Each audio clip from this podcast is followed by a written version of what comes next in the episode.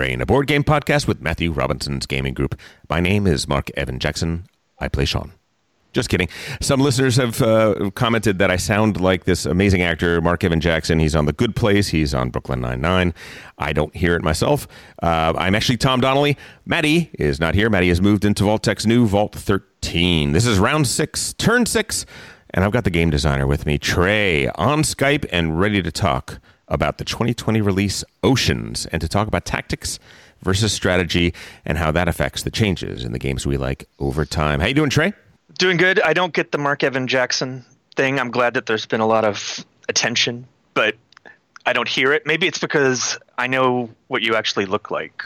And You've also known- like I'm, I'm often surprised with like people you hear on the radio and then you actually see the photo of them and, and like the voice doesn't match sure the yeah. image. Well, especially since in most cases, when you see the person in, in real life, they are slightly less attractive than you imagined. And with me, it's the opposite. That's very uh, jarring, I'm sure, for you. Anyway, I'm ready for the show. yeah. How are you faring, Trey? Are you are are you healthy? Are you okay? Are you cooped up? What are you doing? Uh, I'm healthy. I'm playing a lot of um, online games. The the thing that uh, is affecting my life selfishly the most is just like LA has gotten really strict about shutting down uh, hiking trails and the beach. Uh, and the, the, hiking trails were like that's my daily routine is going up and uh, running and hiking in the hills here in LA, and so shutting those down is is affecting me in that just like I need that daily exercise. That's where I do a lot of my best thinking. So like making I'm I'm not adapting to that yeah. especially well. I'm I'm missing it. Like trying to run in the neighborhood is not the same, and I'm it's it's blowing up my routine. And so, uh, but with all the other things going on in the world, that seems like a very small problem.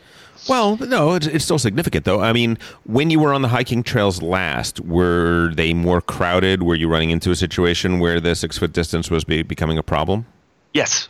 Okay. Yeah, no, it was completely insane. Last weekend, um, the the trails were jammed. Uh, it was you know tons of people like i mean this is almost like a secret trail like where when i go out this out there i see the same three or four people walking their dogs every day and now it's it, it was it became hundreds um, and right. it was like it was also you know families that are dealing with kids that are cooped up and sure. are not used to being on the trail so like they're not getting off the trail or you know like these are narrow uh, almost what you'd call single track or whatever if you yeah. if they're bike trails and so you really do need to get off the trail and let people pass and if you're new to the trail you're just not that aware out there and like yeah it was it was creating problems and so i think la is completely justified in in doing it um, because it isn't um, especially on like Fryman Canyon proper and Runyon Canyon. Right. It was just it was like spring break. But and the, in fact, I saw, group, I saw groups of twenty somethings out there, like walking around with backpacks and playing music. It's a party. There's definitely feels like there's generational differences in terms of how people were responding to this. Yeah, weird. well, you tell them, hey, listen, you guys are going to kill the olds if you keep doing that, and they're like, yeah, and. I will say this. I uh, uh so uh, my perspective on this. Um, don't haven't gone out to the hiking trails, but I told you that that my wife and I go into our really really cold pool, like our fifty something degree pool that is that is not heated, and that's one of our rituals. They closed the darn pool mm-hmm. in my complex. Nobody's in there. Right. Why are you closing the pool? The only two people, and when people would see us in the pool, they would look at us like we were morons because probably we are. But why why are you I understand you want to stop people from congregating. Nobody was congregating there. Right. you, you, you stopped us from doing uh, the most socially isolating thing we could have done on a given day. Uh, and my other observation is I have never seen happier dogs anytime in my life. These dogs, they're getting walked. They're getting walked often. Everywhere I look, the dogs are just, it's like, this is amazing. Yeah. Oh my God, it's the best. Your, your guinea pig's getting a lot of personal attention. Yeah, the um, guinea pig is. You know, I think what you're talking about, especially with like your pool, is like you find yourself in the situation today where like you know you could safely be in that pool you are going to observe proper social distancing yes and stuff. I don't think that the pool itself actually has any danger of. Anyway, no. it's like I know how to be on the trail, and I know I will keep safe distance from people. Right. But that said, I I I was kind of until they actually said, you know, no, do not go on the trails. We're going to start finding people. I was going to still try to get out there and do it because I knew how to keep yes. social distance. But then I also started feeling guilty. Where like I'm, what kind of example am I setting? Because I see other people are out there and they're not doing best practices. So like I have to not do it just because, like, if everyone did what I did, it would be a problem.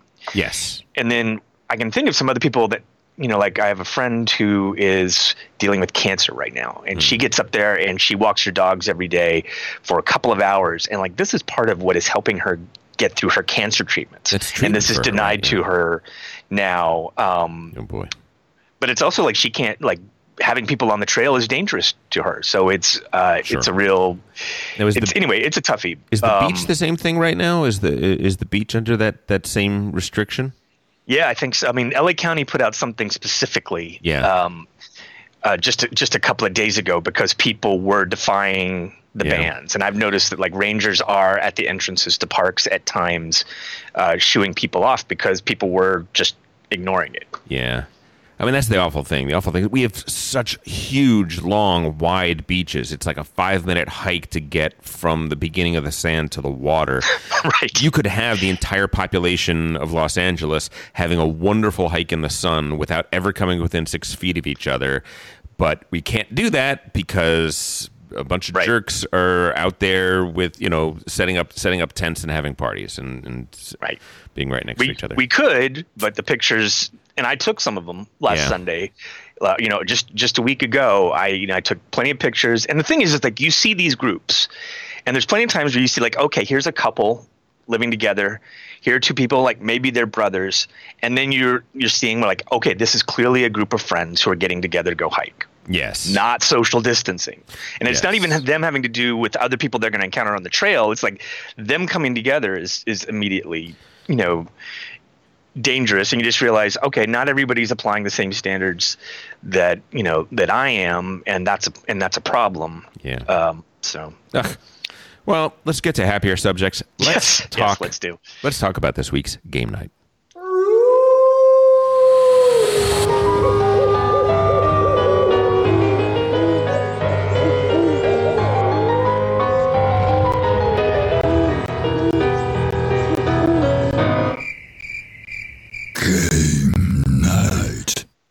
really have game night so much anymore. We have game opportunities that pop up, right? Yeah, no, right. We there's trying to schedule has been hard. Yes. Everybody's doing nothing, but not at the same time. All right, I, I'm going to say that I am shocked how much busier I have been for the last month. Like I like while when a lot of people everything is sort of shutting down and shuttering and, and closing up my uh, professional business has been on an uptick, and I finally Great. figured out. Uh, well, I, I thank goodness it, has mm-hmm. been a bad year. Um, but it is one of these things where I realize what oh, you know. My uh, manager Maddie and I both uh, share Ollie Opst, who is mm-hmm. our is our manager, and he said what it was, and I was like, oh my god, of course that's what it is. These executives during a normal period of time if we want to talk to them about something, if we want them to read something, hey, guess what? In maybe in four to six weeks, we'll be able to get to it. Now they're locked up in their in their homes. Nobody is going into the studios. Nobody's going into the offices.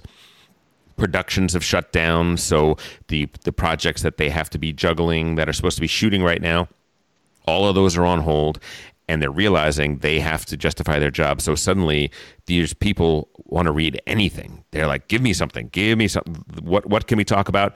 Like the only people that can be hired are people that can work alone. So it's actually a great time to hire writers a little bit. So um, I'm, finding me personally, I'm having a really hard time scheduling games because I think, oh yeah, sure, yeah, no problem. Let's let's play a game tomorrow afternoon and then tomorrow morning rolls on and before you know it i have six calls lined up and mm-hmm. I, I, just have to you know you know strike while the iron is hot no uh, that's great but it is like i think everybody has different kinds of issues and getting everything to align like we had we were we wanted to play Oceans this week, and we had a bunch of false starts, especially because we were trying to get Paul and Alfred together from the East Coast, and so you have time differences, and then there were phone calls, and like I think it'd be great if we tried to keep our Tuesday Friday schedules going, but it's it's actually proving to be very hard. And like I, I know I've been getting messages from Jennifer because I think Jennifer really wants to play some games,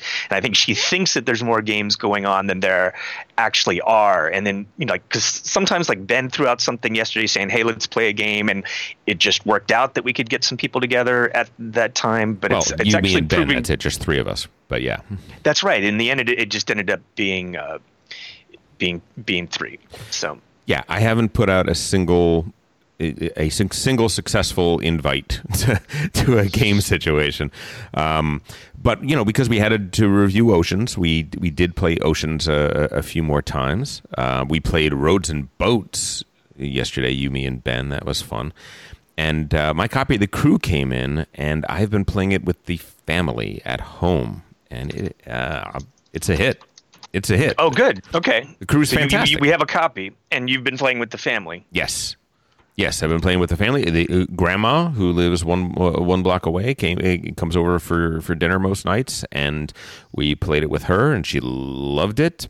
Uh, my wife loves it. Um, you know, I think I think it's going to be a, a long running hit for us. It's a really really solid game. There is uh, listen, card games already are great for casual, super casual gamers, which which a lot of my family is is in that category because you already know, right? I do you know how to play a basic trick taking game? Yes, I know how to play a basic. Trick. Well, guess what? Then you know ninety percent of what the crew is. Then to add on top of that, the fact that it's a co-op game where we are actually all working together, um, it removes the you know hurt feelings. It removes the super competitive thing. You know, it it adds a layer of hilarity. Uh, the hilarity being that for a, a time it was me, my wife, and my mother-in-law playing the crew, and they just kept talking about what they were going to do and i'm just like you can't the one not the thing you can't yeah. do in this game is and they're like so if i had the this card then i should probably pick up this right? Like yeah, there's the one thing you can't do.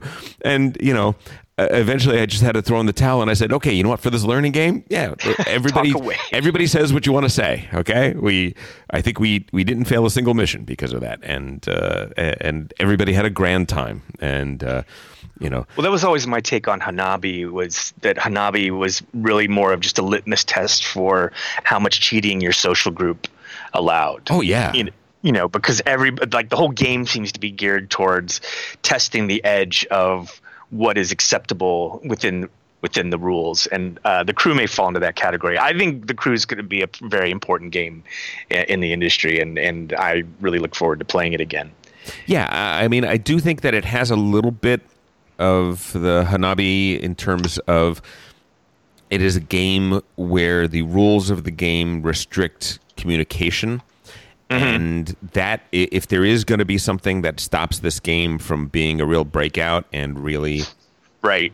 really getting that, is that people don't like that, right? I mean, Yeah, that's not why you're gaming a lot of times. You want to be chatting it up. casual gamers, party gamers, the the, the chat when you play bridge, you, you play you play bridge silently, don't you? Kind of. I mean, you're Oh, yeah, you- you but you, to. you specifically can't talk about. Oh yeah, yeah, yeah, yeah. Because because everything is a signal in that game. Yeah, you can't. No, it's it's very very strict. The rules are very very strict about uh, Right. about that. So it is more like that. But you know that ain't a casual gamer game. bridge No, is no, bridge is serious serious stuff. Um, I had a great time playing uh, Roads and Boats with, uh, with with you guys yesterday. I, I I love that game. I really really enjoy it. Um, and I didn't feel. I, I think that tabletop simulator it it takes a 10 and makes it an 8 for me. You know what i mean? It's like it, it's just i just don't enjoy the online experience as much as i do the in-person experience.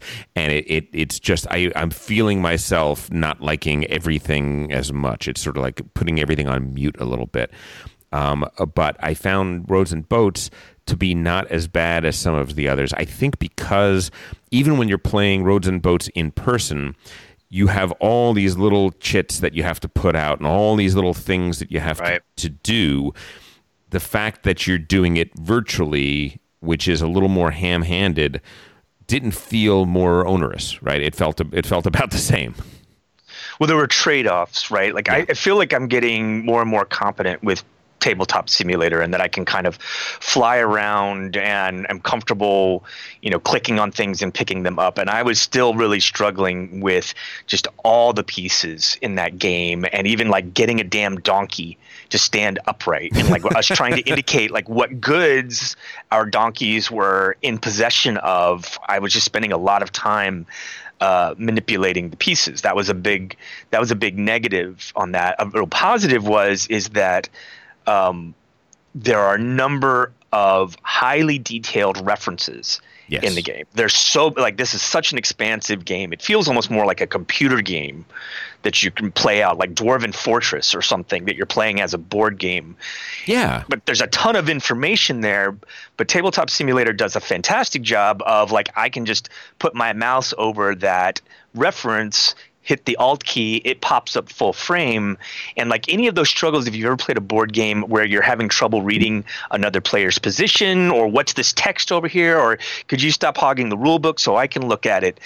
Like tabletop simulator handles that incredibly well where you can read anything see anything you want and reference it very quickly and, and easily.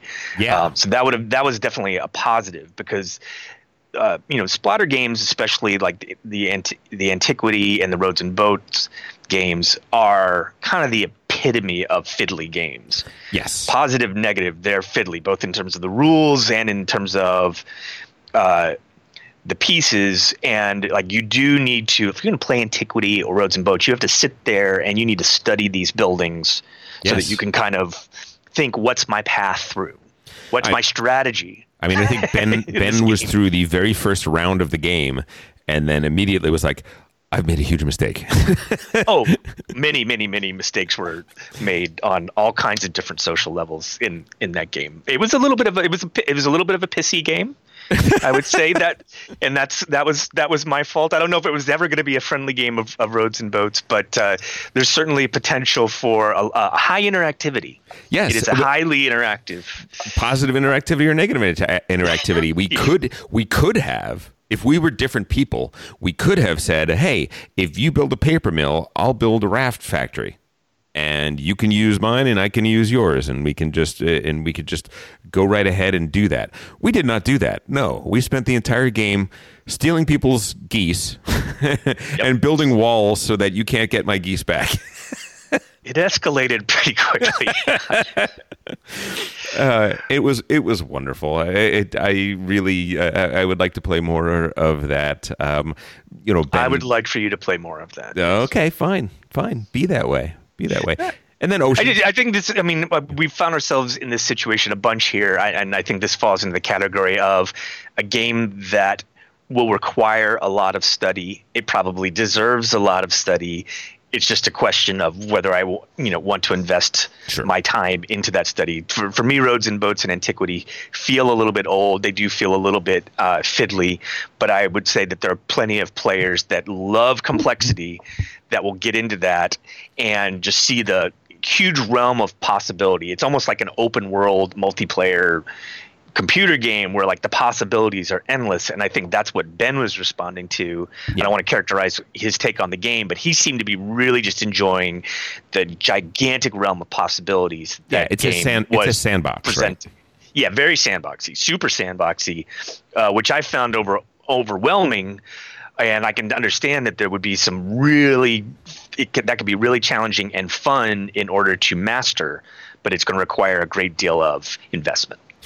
Um, yeah, maybe. I I think antiquity more so than roads and boats in in this sense, in the sense that you play antiquity for a while and you start to see strategies emerge, and okay, this is how to deal with the awfulness that the game presents you, because it's it's a it's a civilization building game where civilization is out to kill you. It's it's you know there is there is famine, there is pollution, everything is dying around you.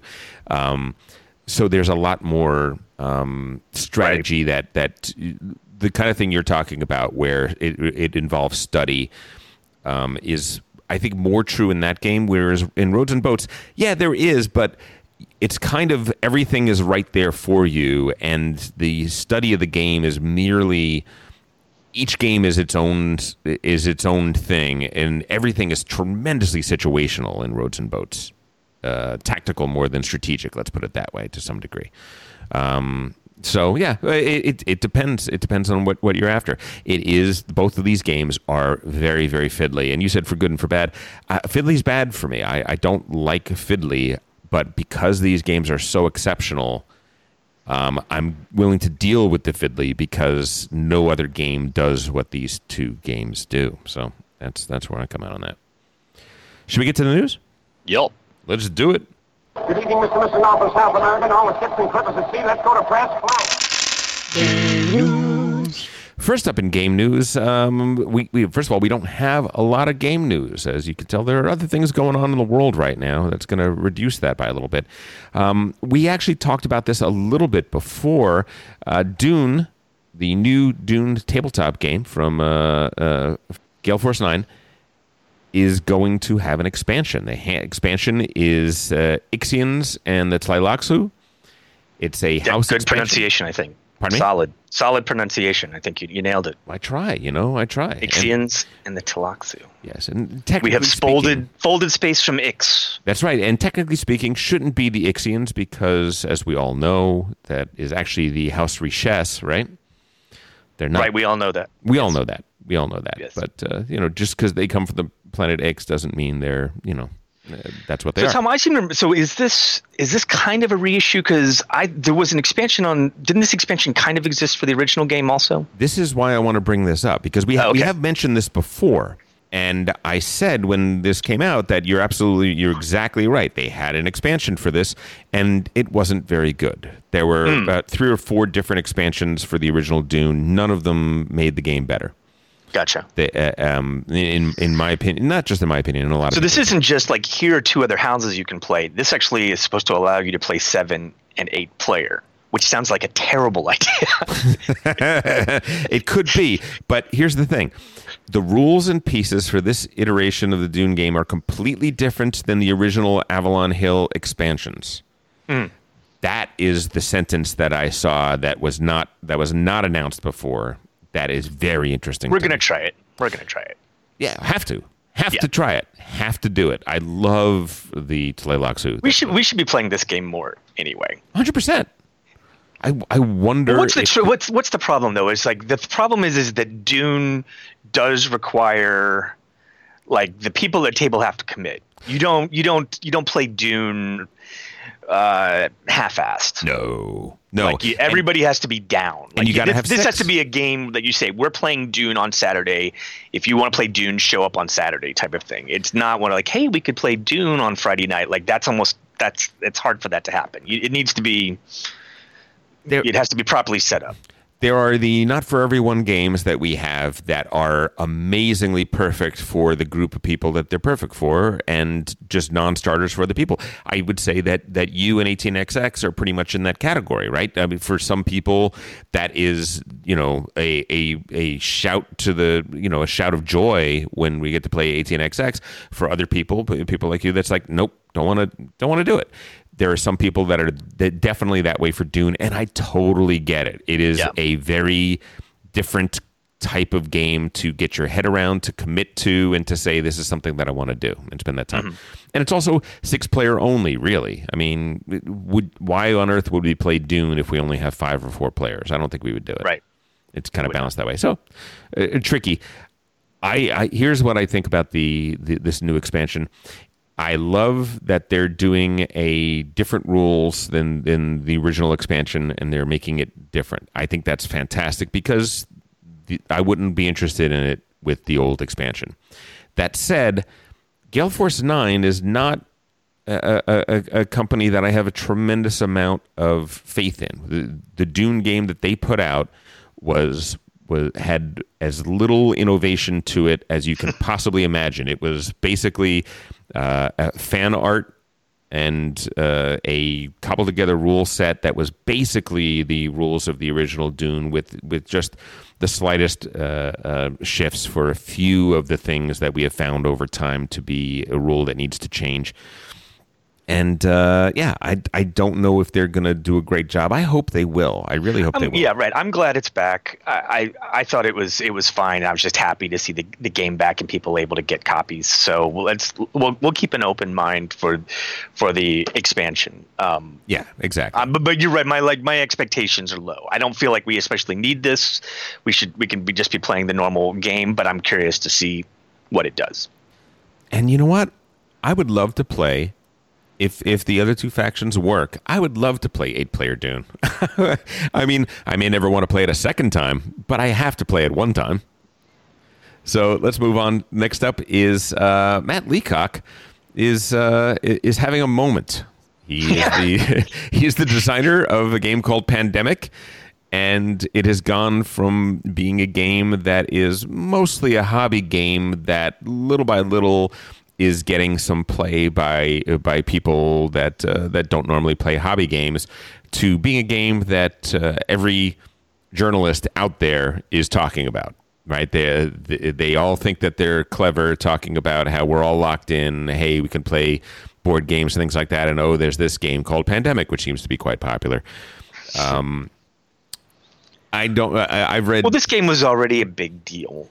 No, in the, I, I, in the gaming world. I don't mean to take anything away from them was a huge deal. Um, it, just in comparison to it, it didn't. Uh, people don't bring it up the way they bring up Catan. It it's not uh, you know it's it's not quite at that level. It is available. You do find it in Target, so it's it's. That's breaking. right. It has crossed over to the the the Targets of and, and the Barnes and Nobles. Yes. Of of the world already, and this is this is another step but you know, uh, we we did we did a bunch of best games of the year lists over the last couple months that we were seeing in different places, and there were plenty of places that didn't have even pandemic as one of the games that they're thinking about. Right? They're they're you know Monopoly and. Uh, you know the the game of life and all sorts of all sorts right. of stuff like that. So, you know, uh, it, it's still. But those articles are often very embarrassing. Oh, horrible, horrible. And some of the and some of the pandemic articles that have been been coming out have been just very very surface. So I was v- very very happy to find out that Matt uh, for the New York Times uh, they did a particularly good article that was called "No Single Player Can Win This Board Game." It's called Pandemic. And uh, Matt said quite eloquently, I thought, My hope is that pandemic can provide a model for us in this time of crisis. We don't all have to be globe-trotting heroes to do our part. We each have special skills and should use them to make the city and statewide lockdowns safer and easier to bear. We need to communicate effectively, reach out to our friends and loved ones, and to ensure that whatever we share on social media is based on facts. Uh, there's, a, there's another paragraph we could keep on going, but uh, I think that's right there. It's just amazing, just wonderful. You know, you, you take your you take your moment in the in the in the sun and you say the game of pandemic is a cooperative game and boy do we need to be cooperative right now. What a what a what a wonderful wonderful way of of taking this this moment and focusing on the thing that really is important. Sure. I mean matt is an industry leader. Uh, he was at tabletop network that we went to last year and um, i think especially for people listening in that are thinking about designing games and are looking about like how to be a professional uh, game designer and to and to uh, emulate certain practices in mm-hmm. order to you know create games. Uh, Matt Leacock is should be your you know your light in the darkness um, because he he especially talks about being a professional and best habits and how to test. And so I, I would encourage people to you know um, you know research Matt, look up you know him on BGG. I think he puts out a lot of different stuff to kind of help uh, designers out. So he truly is kind of an industry leader, and we're seeing that he's you know expanding into a lot of different areas too. So we're you know we're lucky to have him. Absolutely, absolutely. Um, in other news, we got uh, a whole bunch of things are being delayed, things are being pushed, things are not coming out. You know, this is a, a tumultuous time for everybody but it's great to see occasionally something really cool happening.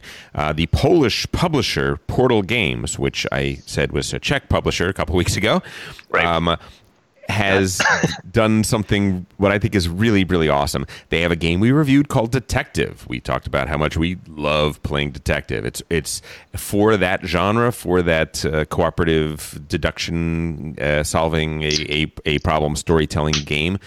Uh, it's really fantastic. What's fantastic about it, probably more than anything else, is that it's based on real cases. So you're you're it's not just you know the writing in these things can sometimes not quite add up to what you want it to be like our imaginations can be better than that but if you're taking it from real cases that have interesting twists and the detectives were you know had a, a tough time figuring putting all the pieces together boy oh boy what a great way to uh, to do that anyway they have put out something called detective suburbia detective colon suburbia and it is a scenario that is free, a free PDF that everybody can download. And without having the detective base game, you can play it at home. So if you don't have detective, you can still play a short detective scenario. You could play a short deduction game where you're working together as detectives trying to uh, trying to solve a, a crime. I think that's fantastic. I mean, uh, I'm I'm dying to dying to check this out. I'm dying to play it, but to to do that for people that haven't even bought your game. First of all, how many people might play this and then decide, "Hey, I want to buy that game." That's that's great in and of that, but but beyond that, just the the, the the thought that there's a lot of people that are locked up, people you know are, are sequestered, people are having trouble finding you know good ways to fill the time. I just think it's fantastic. Yeah, I'll, I'll, go a little bit further in that I, I, feel like the the writing in board games has been pretty universally bad, mm. and uh, Detective was an exception to that, and probably part of it was that it was based upon uh, reality. But yeah, looking at this here, like the Portal Games website. Um, with how to play this expansion is incredibly easy to use, so people should definitely check it out. Totally, totally. Uh, keeping up the good news is mostly a, a, a, good news news day. People are really doing things to come together and help everybody out. Um, GAMA, the uh, the trade industry convention that just uh, uh, closed, put out a publisher crisis initiative list, which basically means what publishers are doing something to deal with the fact that all of our friendly local game stores are closed and the industry is is in shock just like so many other industries.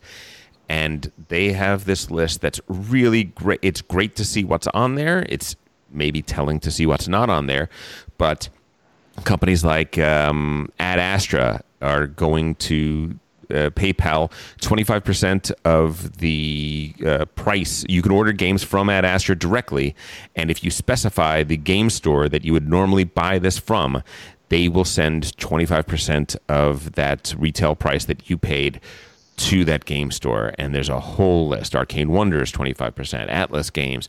Um, again and again and again. Uh, Fog of Love, a, a great small game, game company, Forbidden Games, Game. I mean, there's there's over a hundred on the list here. I, I, think you're just you're just going alphabetically, so it's. Yeah, I don't want to get get get too. Yeah, yeah, it's great. It, it's it's great. I think. I mean, reading between the lines here, though, this this is kind of scary document.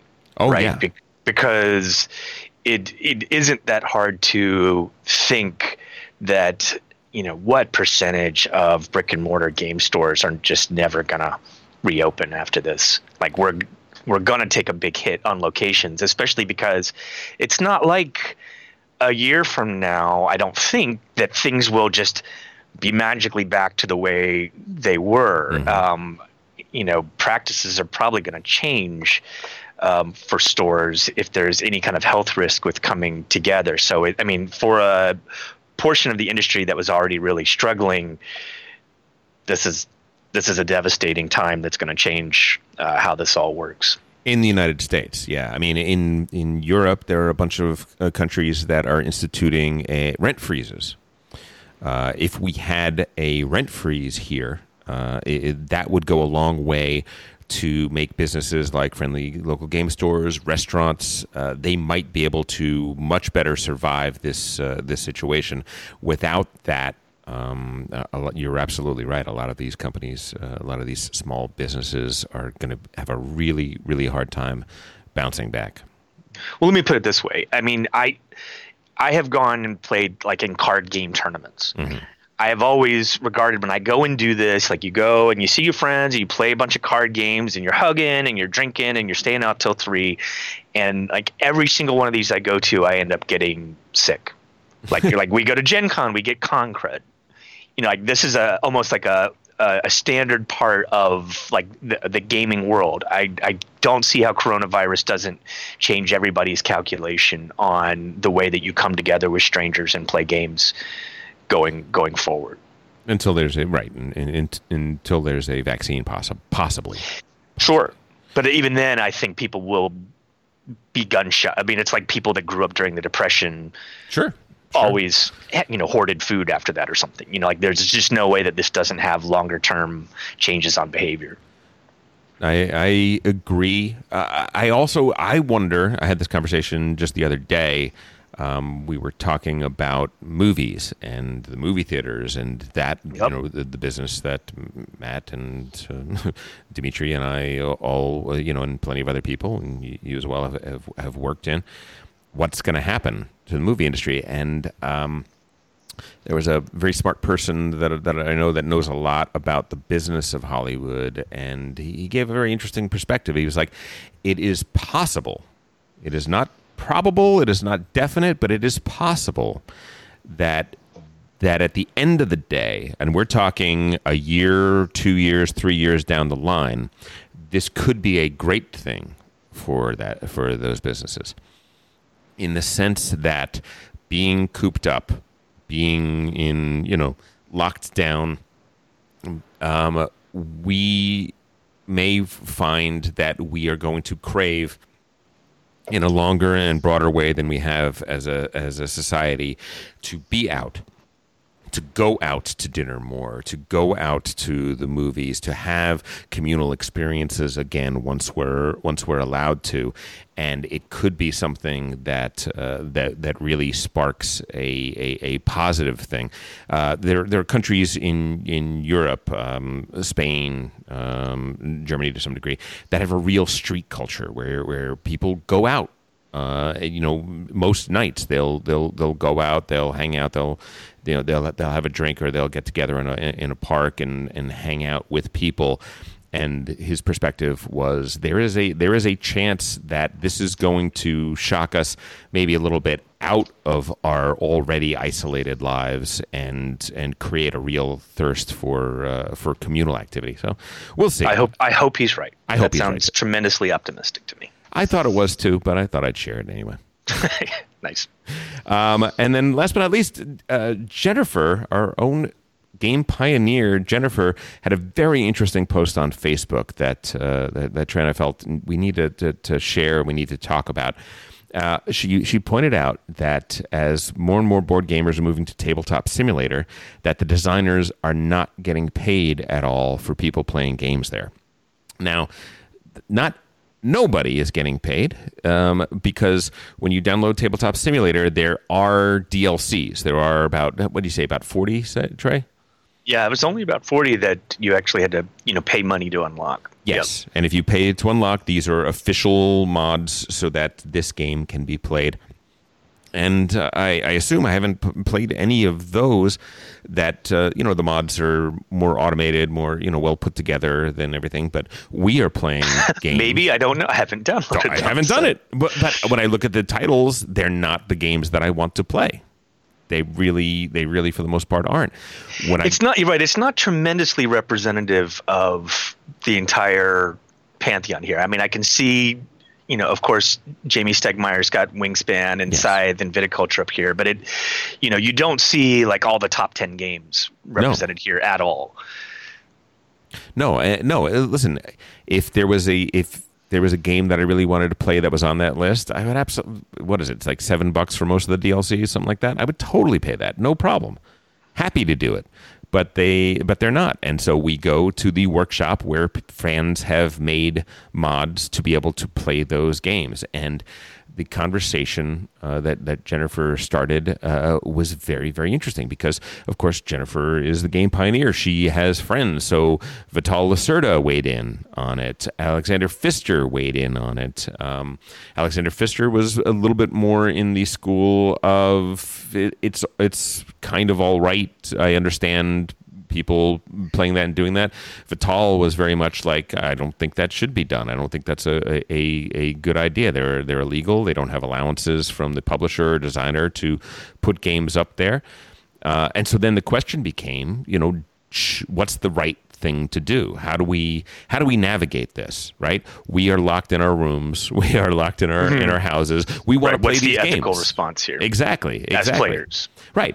Should should the publishers issue DMCA takedowns and remove these games from the you know uh, from the workshop from being able to be played on Tabletop Simulator? They uh, 100% have the right to do that. We can. Right. We, there's no argument there, but if there's no other way, like how how would we play roads and boats any other way? We would not. We would not. We would basically be saying for the next however many however many months, whatever period of time, we cannot play these games. At what point? At what point is it, uh, it, it is the best response for these people not to do that? And what should we do as gamers? What do you think, Trey?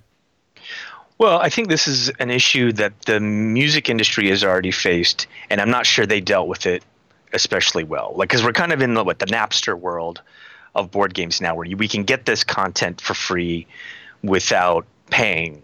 Like, in in that and like the, the, barriers of us doing that don't really exist. Whereas now, like you, what if you're gonna you're gonna torrent MP4s to listen to? No, not really. Like they made it easy enough that we can do you know uh, iTunes and other forms of getting music that we pay for and we get what we need. But like that changed the music industry um, radically. And sure. I and I think but, what I would say is like as a player right now, mm-hmm. I think we should be thinking about this. Um, I'm not playing any games online that I don't like that we don't have a copy of within our game group. Yep.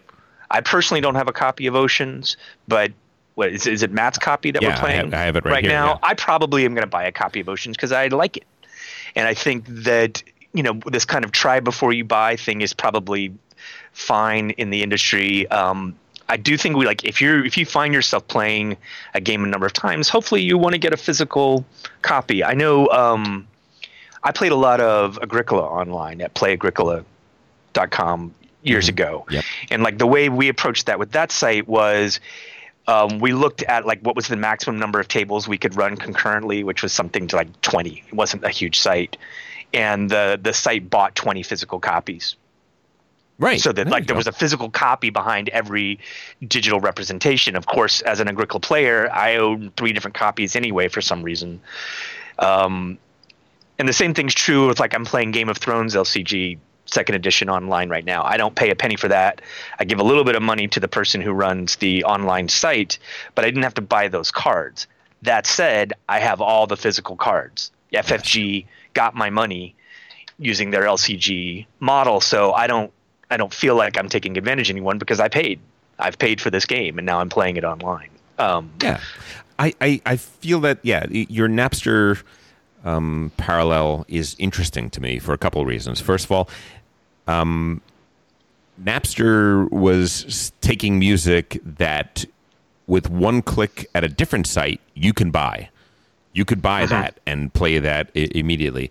Online, the, games that we're playing on Tabletop Simulator and are not compensating somebody, yeah, uh, the, the, the factors are these. Number one, we own these games. We have copies, so we have paid the, the designers for them. We're just trying to play them and keep playing them and actually introduce new people to them sometimes um, uh, online until we can get back together and play them in person. So we do have those games.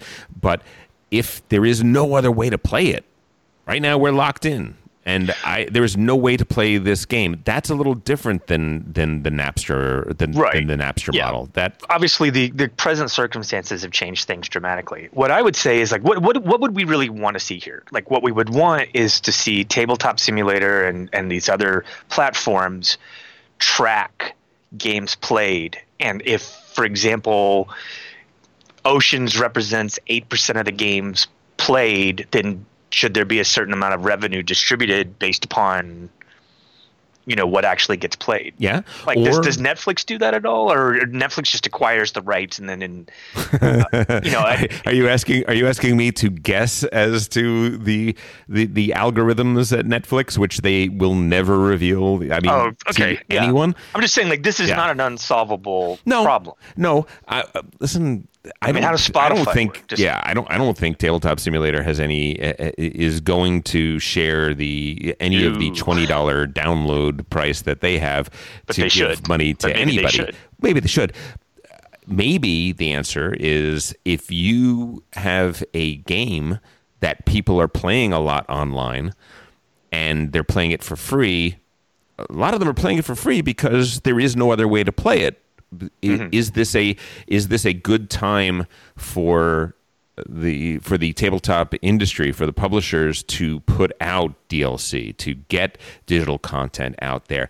I don't think that's a bad idea for the industry in general. I think it's probably a pretty good thing for them to be doing and to be spending a little bit of uh, of time doing that. I think it probably broadens audiences. I don't know. I don't. You know. I'm not an expert on the, the, the business side of the business, so we can't we can't really say that specifically. But probably if there's enough people playing your games and playing them for free, then there's probably a market for you to put out a DLC. I would not I would not play a game on the workshop of Tabletop Simulator if there was a DLC available for it. I would pay for the hmm. pay for the DLC and and do that. I think that absolutely is the ethical. It's thing to cheap do. too. I mean, I just looked and like you know, Wingspan is on there and it's seven ninety nine. Right.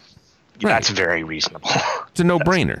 Yeah. yeah, one person buys that, four people play. That's you, we can afford that, people. I mean, we've we've raved about the uh, uh, through the ages uh, implementation i- on on iOS, and and uh, you know that game is amazing. And how much more are we uh, playing that game now that way?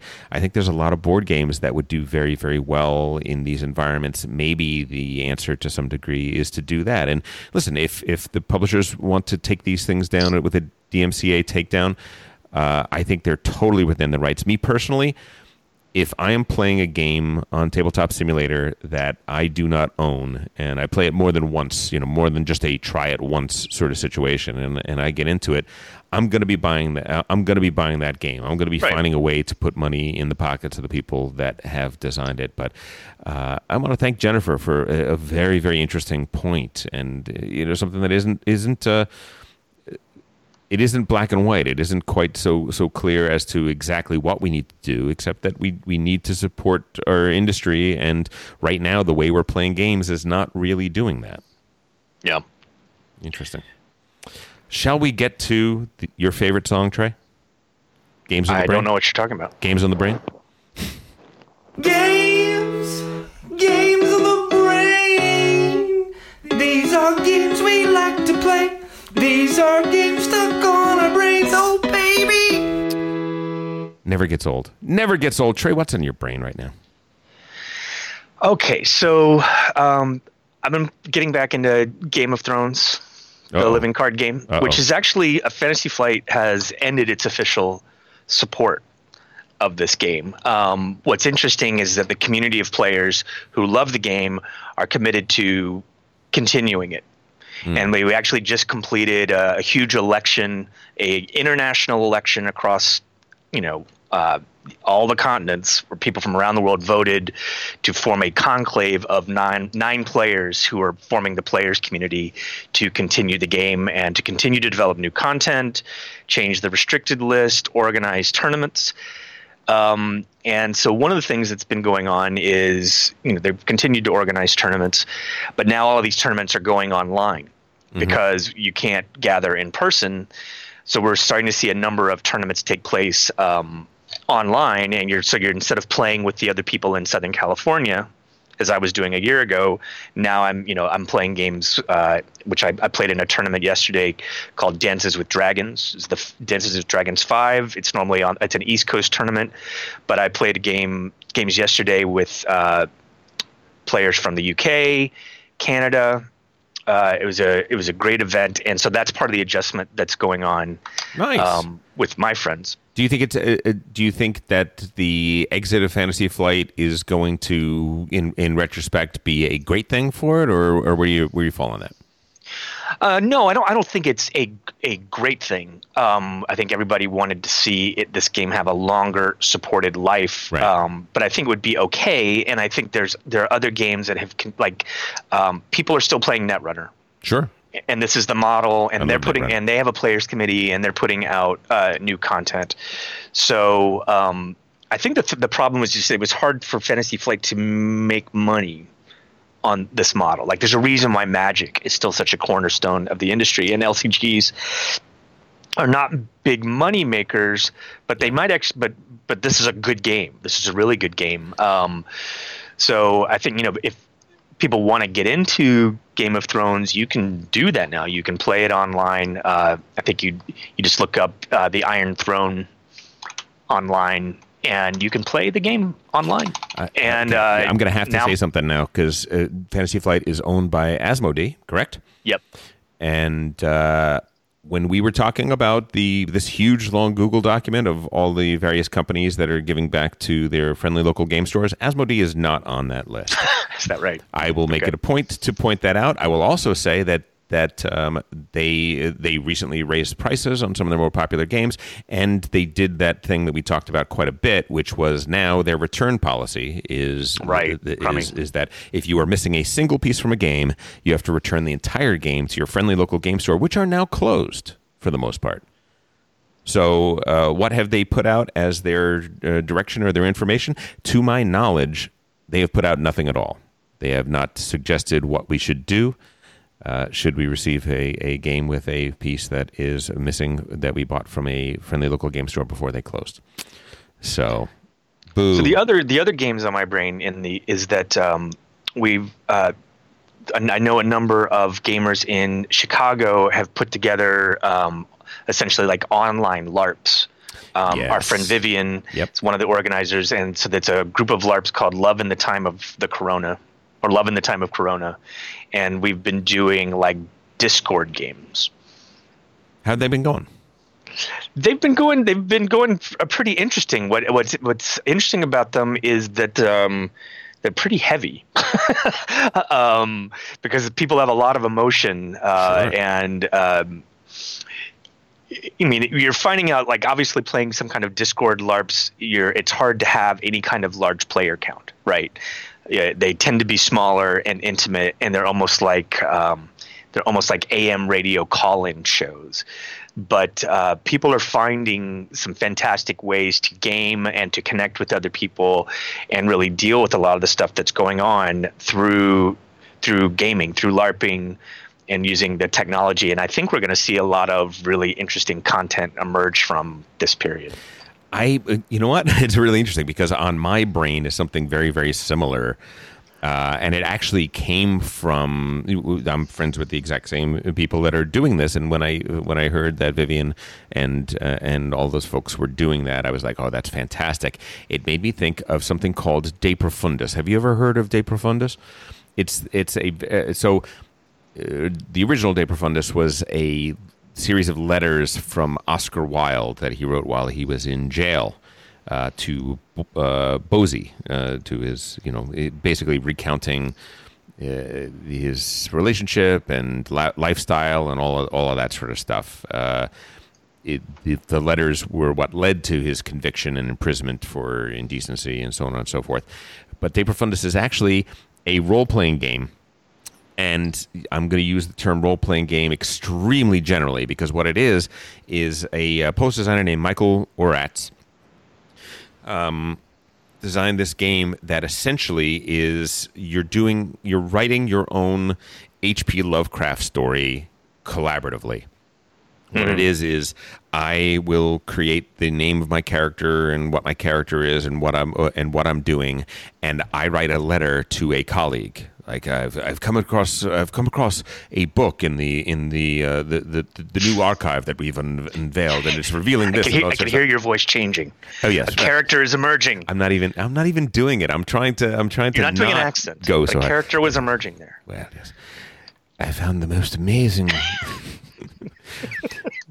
the most amazing discovery. It would seem that the ancient Peruvians have drawn drawn these uh, pi- uh, petroglyphs that are exactly the same as the Aztecs. Anyway, um, and you send that letter on, right, or email or, or whatever, and then the other people reading that are going to, and you're basically just doing a collaborative storytelling that is based on the the idea in, in these H.P. Lovecraft stories of writing you know, writing letters back and forth with a bunch of people that are trying to unveil you know to unveil a mystery or to uh, uh, uh, discover the this this horrible thing that is happening and so on and so forth and. It's really it's really awesome. And it is something that I've never you know I've never gotten a buy-in from from anybody with. But in this particular situation that we are all in it is perfect. It it it would be amazing. And so de profundis de uh, first word profundis p r o f u n d i s uh, and type in RPG. Otherwise, you won't. You, you may not find it. Uh, if that's if that might be interesting to you, it's a very very kind of cool thing where you could just. It, it's not even a role playing game so much as what it would be is it'd be a little diversion where you would you would sort of create a little psychodrama story between a, a bunch of friends where you would each take on a role. And uh, and by the way, you could do that in any genre you could do that. It doesn't have to be Cthulhu. It's it's written as Cthulhu in, in this sort of thing, but it's it's a game with almost no rules. So why not you know why, why not explore what what uh, different kinds of stories? You know, any story which is based on people writing letters to each other uh, could be done. Uh, did I cut you off? Was there anything else you wanted to say? Games on the brain? No, no, no. I think I think that's an interesting idea. I, you know, the thing I'm finding uh, that I'm craving uh, in this time of isolation is, you know, um, you know, the sound of other people's voice, and even like, uh, you know, thank God for Zoom and Skype and other things where we can actually see each other and look other people and see their faces and Yes. stuff. I think that's the type of thing where I I find that I really need more of. Um, That's a good point. in this time because we're so we're so isolated. I think that that ways that we can use the technology to connect and play games is um, is I think there's going to be a lot of innovation. I think you might be right. I think you might be right. I think that's. I think it's pretty great. I, I've enjoyed using Zoom in um teaching perspectives and in other, you know, in, in uh, other things. I, I'm having a good time. Yeah, with we're I think it's pretty moving. Um, I, so I'm part of this um, local California um, LARP. I started. I think I told you about this. You know that because I never wanted to do boffers, but then I had some friends get me into helping do some some boffers and the one i'm in is called apocalypse 47 and um, we're in the process now of considering options of taking a boffer larp and moving it online and like how do you do how do you take a larp with 60 people and do it in zoom right. You know right. how do you know and so we're like starting to explore like oh we can do these breakout groups we can put it in a haunted hotel with different rooms so that we're always forcing you know interactions of four and five people so that it's manageable within within the space and so uh, that's the kind of thing i'm, I'm talking about uh, now where we're, we'll see new types of games emerge that use the technology but can connect people from around the world Oh, I think that's a great idea. I love it. I love it.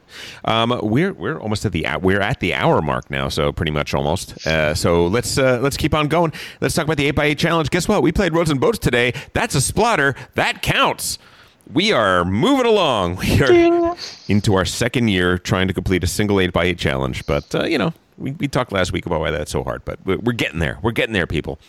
Uh, and now let's move on. It is your week, Trey. Normally we would do the game review, but you like to do the member specific segment first. So let's do your. i know i'm so i'm so difficult You're you're wanting to do things you're, my own way You're you're a groundbreaker. Okay, you march to the beat of your own drum, and I love it. Talk to me. Well, what I wanted to talk about was actually um, what a couple weeks ago you were having a conversation and you you started to talk about uh, strategy versus tactics, Yes.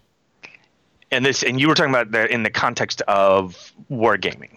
Right. Whereas in wargaming, it's it's very specific. It it, it refers to the, uh, the the distance above the map that it, metaphorically how far above the map are you are you talking about? Are you generals looking at a map of all of Europe? You're playing a strategic game. Are you a are, are you a lieutenant or you know or a captain looking at a small part of the Ardennes forest and trying to figure out what your individual unit is small units are, are doing? That's tactical. That's that's the way that is generally used in, in that sense. But in in our game, Right. So it's a question. Right. What you're really talking about is what's the scale. yes, correct.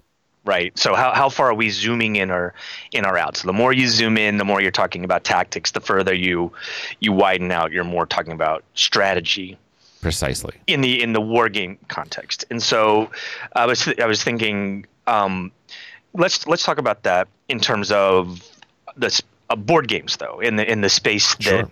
we're actually in, and maybe it just as a way also of dissecting the different games we play. You know, maybe some of the distinctions that we make um, between games because I think like we've seen, we talk a lot about uh, mechanics or mechanisms. Mhm. And defining games that way, um, but maybe we should also be thinking of these games in terms of uh, where they are on a. It's not exactly a continuum of more strategic versus more tactical, but um, the games tend to have some of each, but they can be heavier on one or the other. So when we're Very talking so. about board games, when we talk about strategy, what we're probably talking about is strategy is like the overarching plan or set of goals. It's the you know careful, skillful thinking in planning in order to achieve victory. Yeah, lo- long-term planning as opposed to right, right. How how much in advance can I decide to pursue this this strategy uh, without having to divert from it? Right. Right. So then tactics might be the like the specific actions or steps that you undertake in order to accomplish your strategy. So that tends to be more of the what am I doing right now? Yes. Like what's what am I doing? Like what's my turn? Like you are you're often going to be on your turn, you're going to look and make the best decision for what to do right now and that's that's probably mostly a tactical decision. You're going to consider your strategy, but you're going to make a, t- a tactical choice this at- Exactly. when doing this. Yes. Um, so I guess one of the things I was I was thinking about is for board games, a big design question or issue is when in the course of playing the game do you form or adopt a strategy?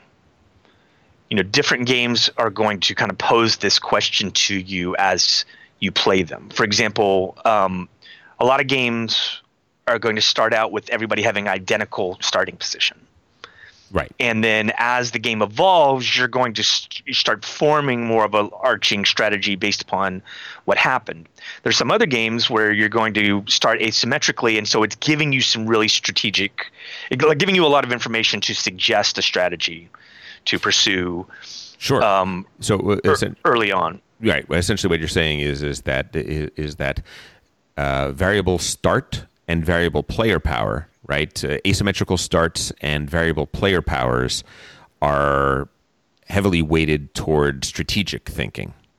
Correct. but they also might be in a sense making the game they're helping you take this very large strategic question and simplify it right Yes. because they're kind of saying okay you're for playing um, eclipse and i've got the uh, what's the highly technological race in eclipse the Hydrans The Hydrans, yes.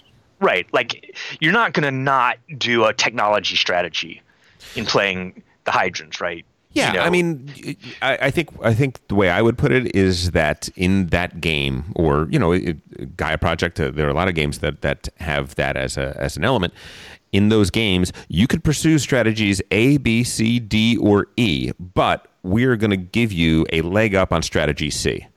On strategy C, you have these these advantages. So uh, maybe the game is gonna is gonna pan out in such a way that strategy C, even with this leg up, is not really going to be the the best way to to win the game. In which case, you're going to have to shift to some degree. But boy, oh boy, are we going to give you a, a real strong head start in this one area? Right? Right. So along those lines of just like when do you make when are you making your decisions about what strategy to pursue? Like for some games, you can you can make this decision before you even come to the table. Like for example, you can say, "I'm okay. I know I'm gonna I'm gonna play a game of chess. Hmm. I'm white. There are opens, right? Like there are almost like scripted things I can do to open, and as the game progresses, probably my ability to stick to that script goes away. But these are these are things you can actually study. You can you can run strategic scripts, Uh, right? Because there's there's no variable setup. the less the yes, the less variability there is, and the less randomness there is in the game. So 18xx, uh, a game of 1830 has no random elements whatsoever.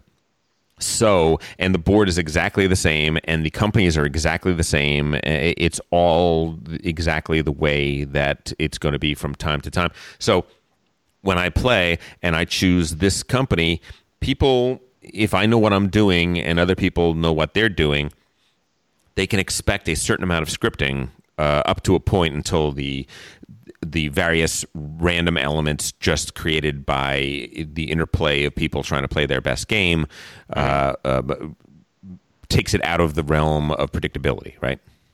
Right. And I would say, like, don't you feel like most board games, modern board games that we see, intentionally uh, do not create that situation? Variable Yes. setup is like important to them that will require you to like evaluate your position and form a strategy based upon the setup. Yes, I think it's. I think it's. Uh, I think that experience is uh, quite rare these days. That's absolutely right. Right, and I think people almost, you know, w- when they do detect that there might be some scripting in the opens, they can be pretty hostile to it. And this, I mean, and speaking of Splotters like I feel like this is this is like one of the criticisms of some Splotter games is that there like there may be some tactical. There's definitely tons of tactical considerations when you play a lot of um, Splotter games, but at the same time, we know that there are certain kind of scripted paths to follow when you play Food Chain Magnate.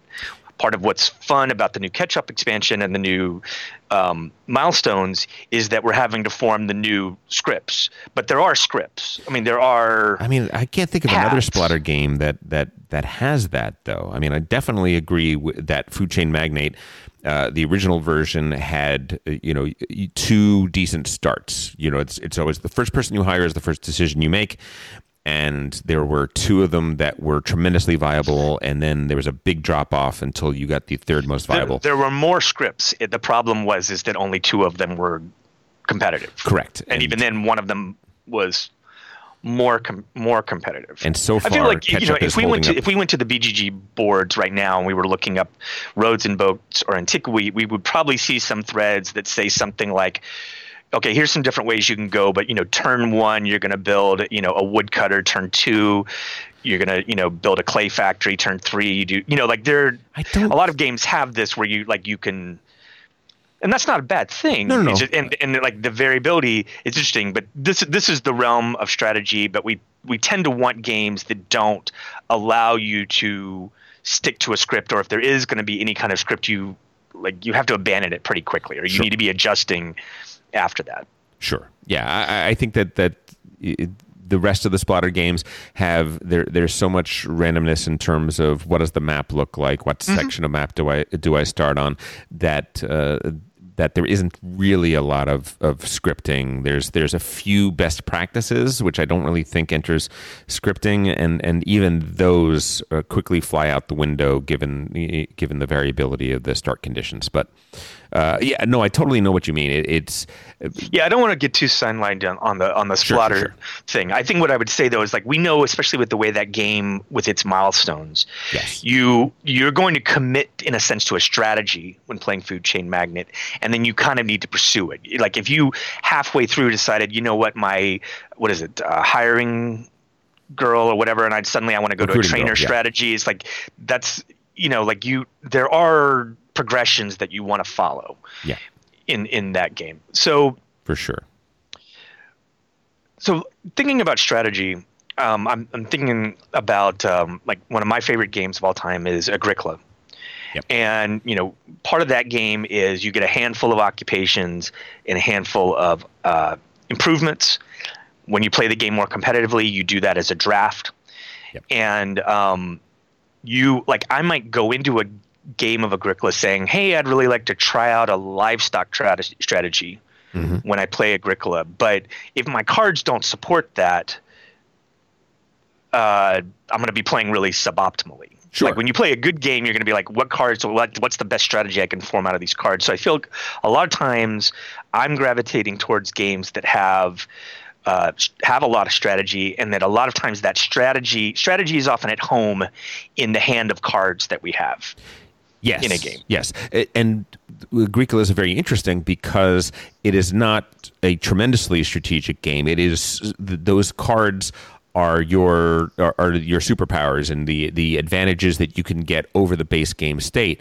But any other player, if they keep taking the animals that you need, uh, e- even if you have better cards for that, you, you can be, you, you know, you can need to zig or, or zag. You can't necess- You can't follow a strategy blindly just because you have the cards. There's a lot of other things that go into that decision making, and tho- and that's where tactics comes in. Correct? Right, because you're right. You're being kind of like tactically thwarted Yes. in pursuing your strategy of of livestock. And one of the like again, that's one of the things I think that's so rich about Agricola, especially if you're doing card drafting, is you're seeing all these different cards.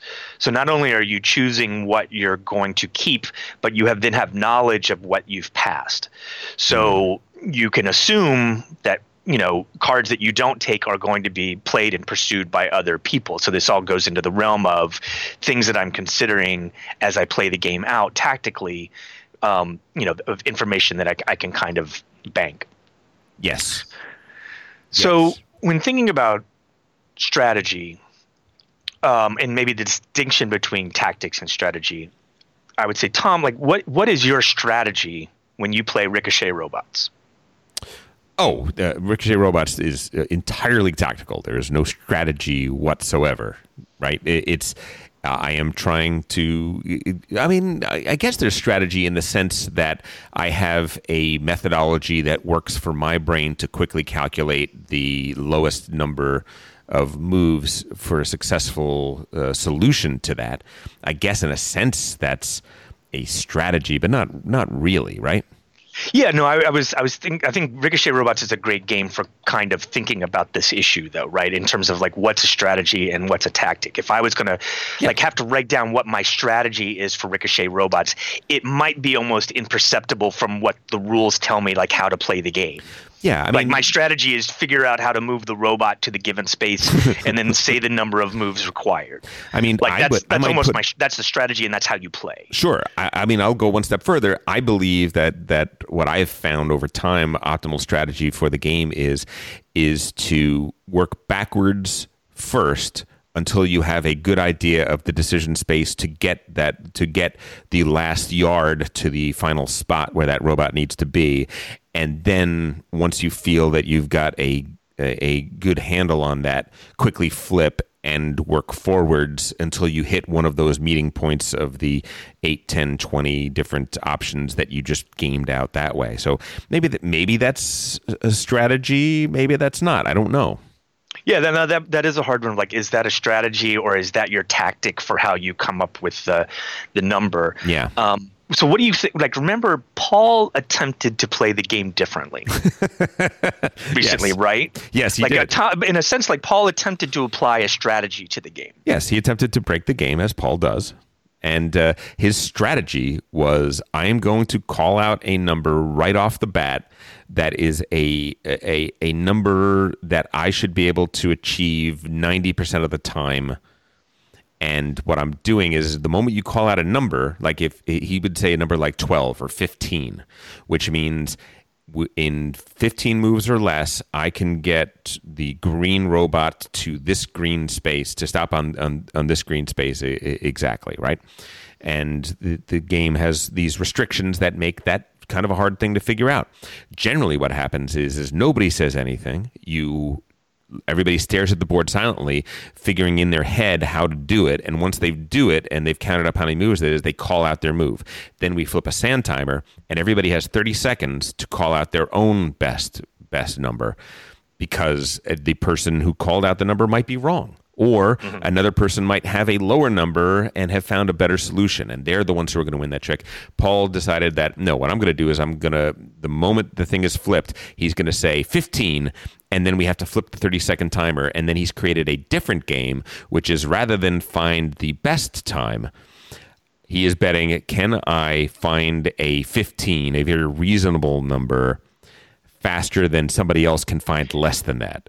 And yeah, he also identified there was no negative consequences to being wrong, and so he could narrow the scope of the the game and potentially give himself an advantage. So I just I thought this was a good example of a game sure. that is almost a pure tactical game that yeah. players can still apply strategies yes. to tactical situations um, and in, even if it ends up just being something like best practices, yeah. which I think is what you were talking about, of like you start to codify in your own mind certain processes that you should pursue yes. when playing a game. Um, and, and, and by the way, might be might be just me. It might be just the way my brain works that that's the best, or it might be something that is more universal. Super hard to tell when you're dealing with that kind of mental calculation under under the duress of speed, right?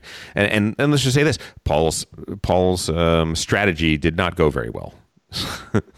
I think it's it's worth it's worth pursuing. I think we learned a lot from it. I think he could refine it, and I think it has a certain amount of surprise factor also.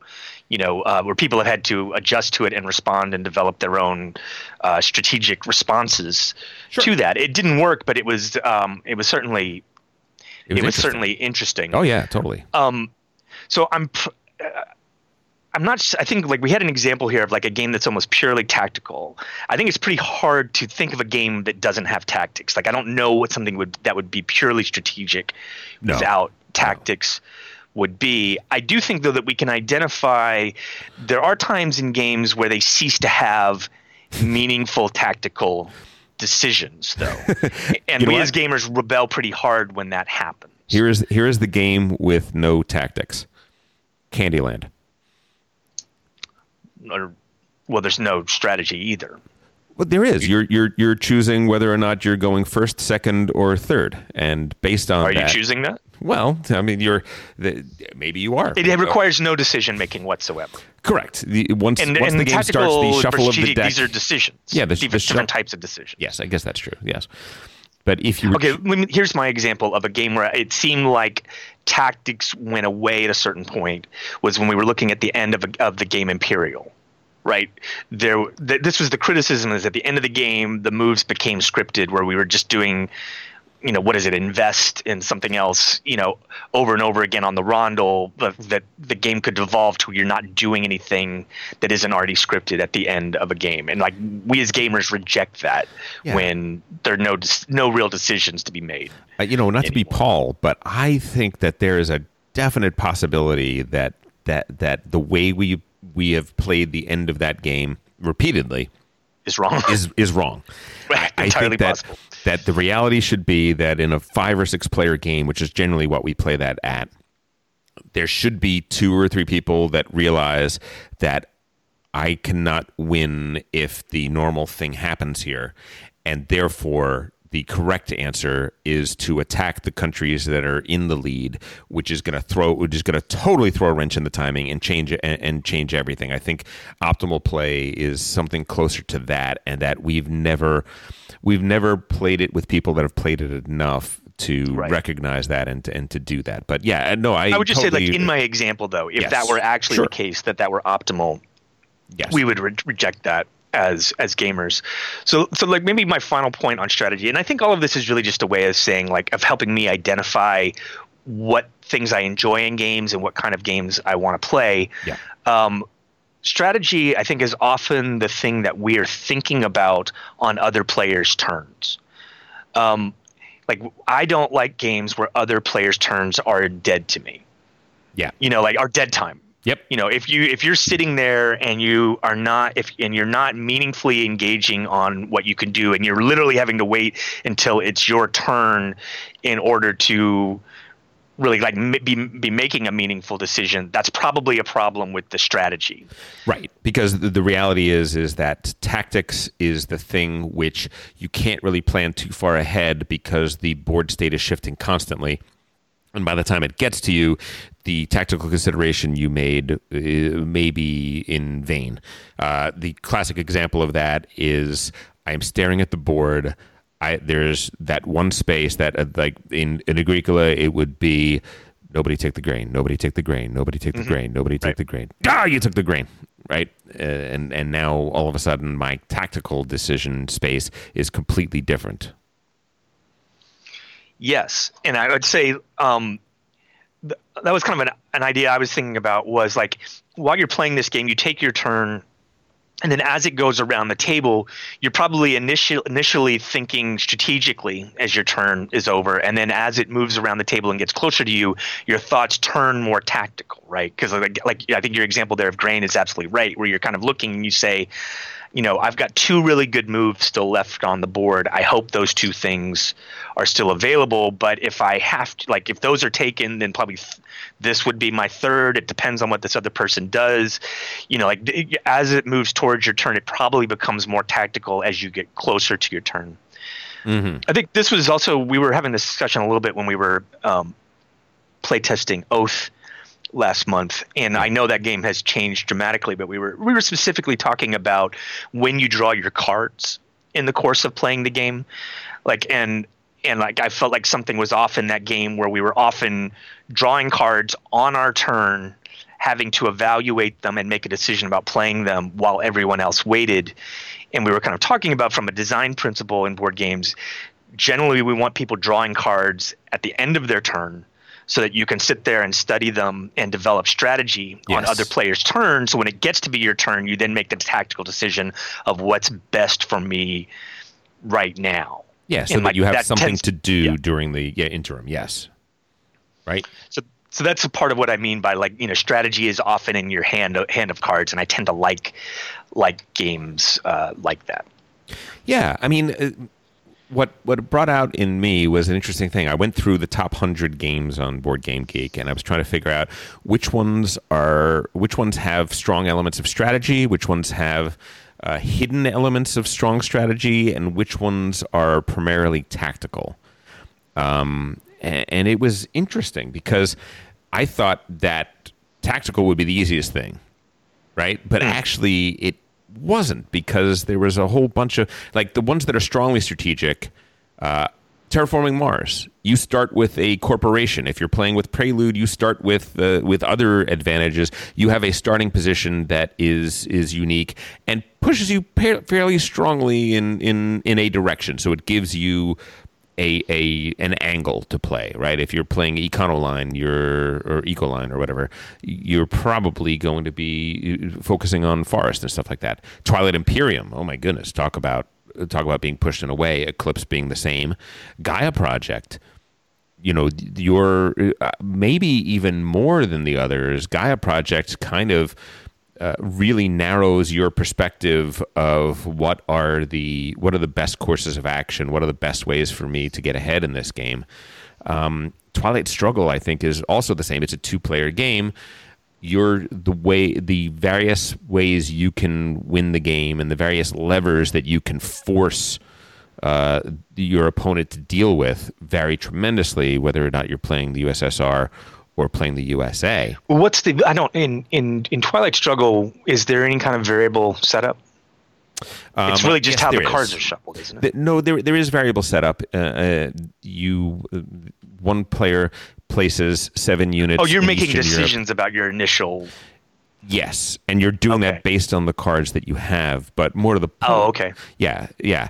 So basically, one of the considerations is one of the ways you can win the game is by having control of Europe. That means you control all of the um, battleground countries in Europe, of which there are not that many. It's a very hard thing to do, but so you you see your hands of cards. Yes, you see your hand of cards, and then you and then the Soviet Union places six points of influence in Eastern Europe and then the United States plays seven points of your uh, points of influence in Western Europe.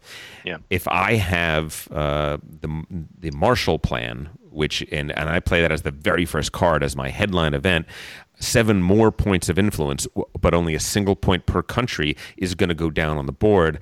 I am placing my initial influence in a very different fashion, and what I'm doing is is I am trying to lock down Europe and tell the Soviet player, you are never getting dominance in Europe. You are going to have to fight me in Asia. You're going to have to fight me in in central in the Mid East.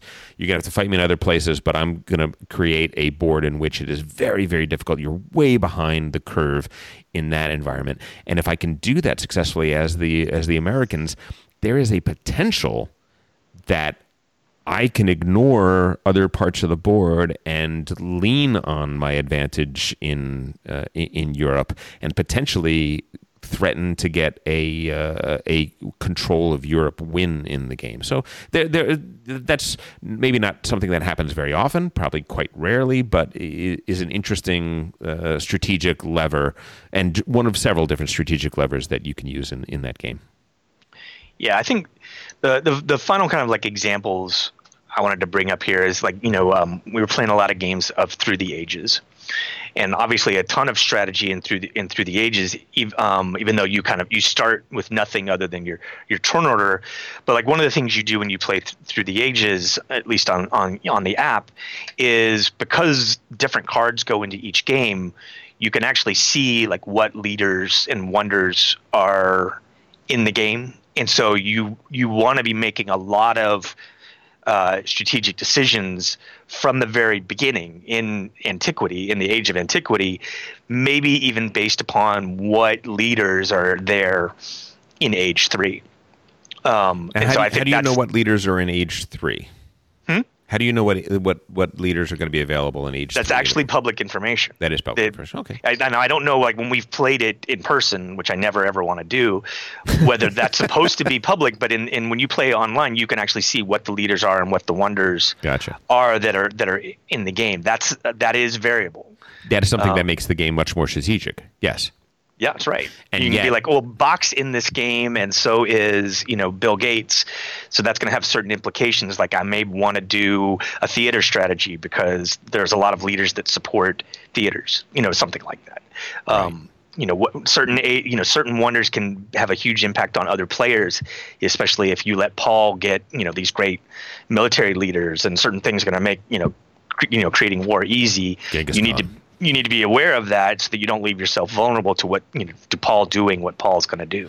Right. And yet that is something where there is not a tremendous variability in the starting condition, but but quickly you're making strategic choices that have long-term implications, right? Well, the starting condition is these are the things that are in the game Correct. that we're going to play through, so know that and plan accordingly. I guess what but I mean it's not is, it's not stuff that I have in my hand to begin the game. Correct. What I'm saying is there's no difference between players in the, in, in the start. You just have, but you're making strategic long-term decisions based on the difference between this game state and the last time you played it or another game state. I would just yeah. want to say by that, Concordia, Feast for Odin, Food Chain Magnate, Puerto Rico, they're like that in the same way, in that you start off the same as everybody else, but very early on. In Concordia, the first city that you you build in, right, is going to have a pretty big impact in terms of the the which of the many different card strategies, which of the many different points you're going to be able to lean on or not lean on.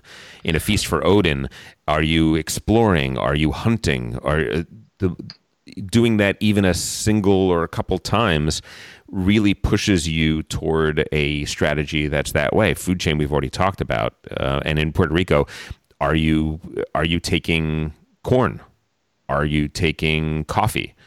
That is going to impact whether or not you're going to be doing a city building or or a shipping strategy, and that's a fairly strategic well, concern. Maybe, maybe let me make this distinction. When we think about Concordia, Concordia has variable set up in that like say you even yeah. played the same map every time a, a city could be a you know a uh, silk city or a wine city or an iron city, Sure. based based upon the setup, and then you're going to have your initial cards that come out, so that no game of Concordia is exactly the same. Sure. I mean, wasn't kind of part of the criticism of uh, Terra Mystica was like that map was pretty samey. It was more than it was just samey. It was it was definitely samey, but it was also not playing fair. People looked at the Right. map and realized, oh, you know what? These these colors have a much better situation than these colors, which was a which was a problem in the map design. The map design should have been uh, should have been more balanced. I don't know. I, it's uh, looking at the board when I first played the game. I had no idea that there was going to be an advantage one way or, or another from that. So it's a really hard thing to to spot. It's probably a really hard thing to design a, a, a truly balanced board.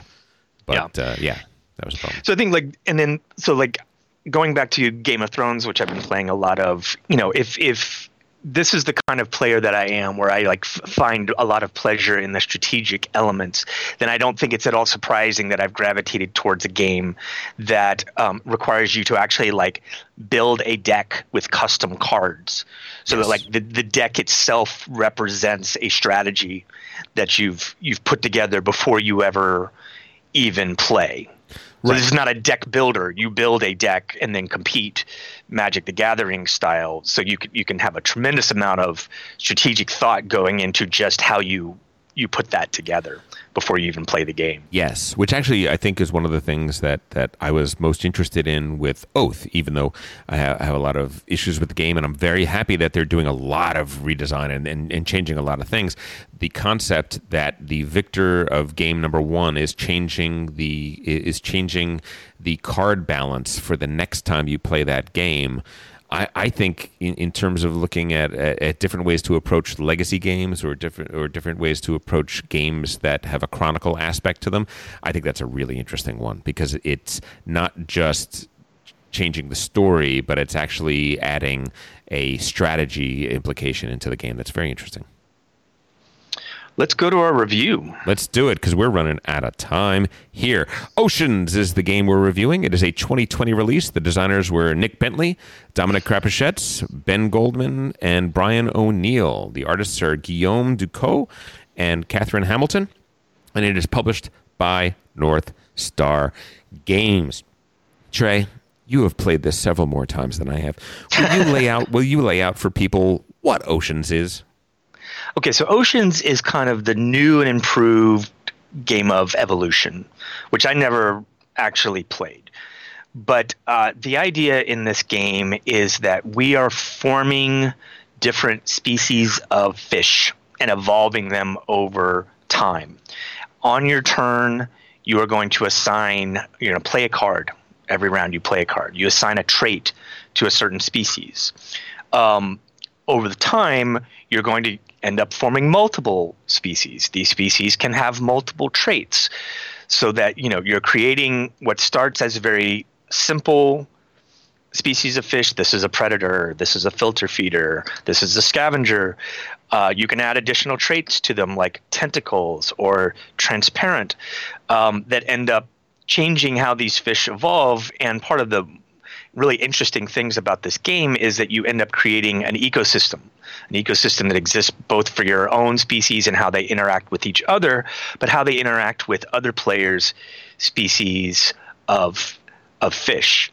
So as we as we play the game on my turn i'm going to draw a card i'm going to add a trait to a fish that's i'm going to be able to have one species feed um, we're basically like adding fish from a common pool to our species and so they grow um, every round they're going to do something which is called aging. What that really is is you're taking fish off your player board and you're putting it into your score pile that is separate from the you know kind of like environment where every where things can still be stolen and preyed upon by other other players. And then the final thing you do is you draw cards. You have a hand of cards in this game and you're always drawing up to 6 so that on your next turn you're going to play one card and then your turn passes And the game is over when the ocean is empty of fish. That's right. So what's going to start as a very simple game is going to become increasingly complex on every turn. Now, one of the things that's really interesting about this game, and I think it's a really smart design decision, is that there's essentially a first half of the game and a second half of the game.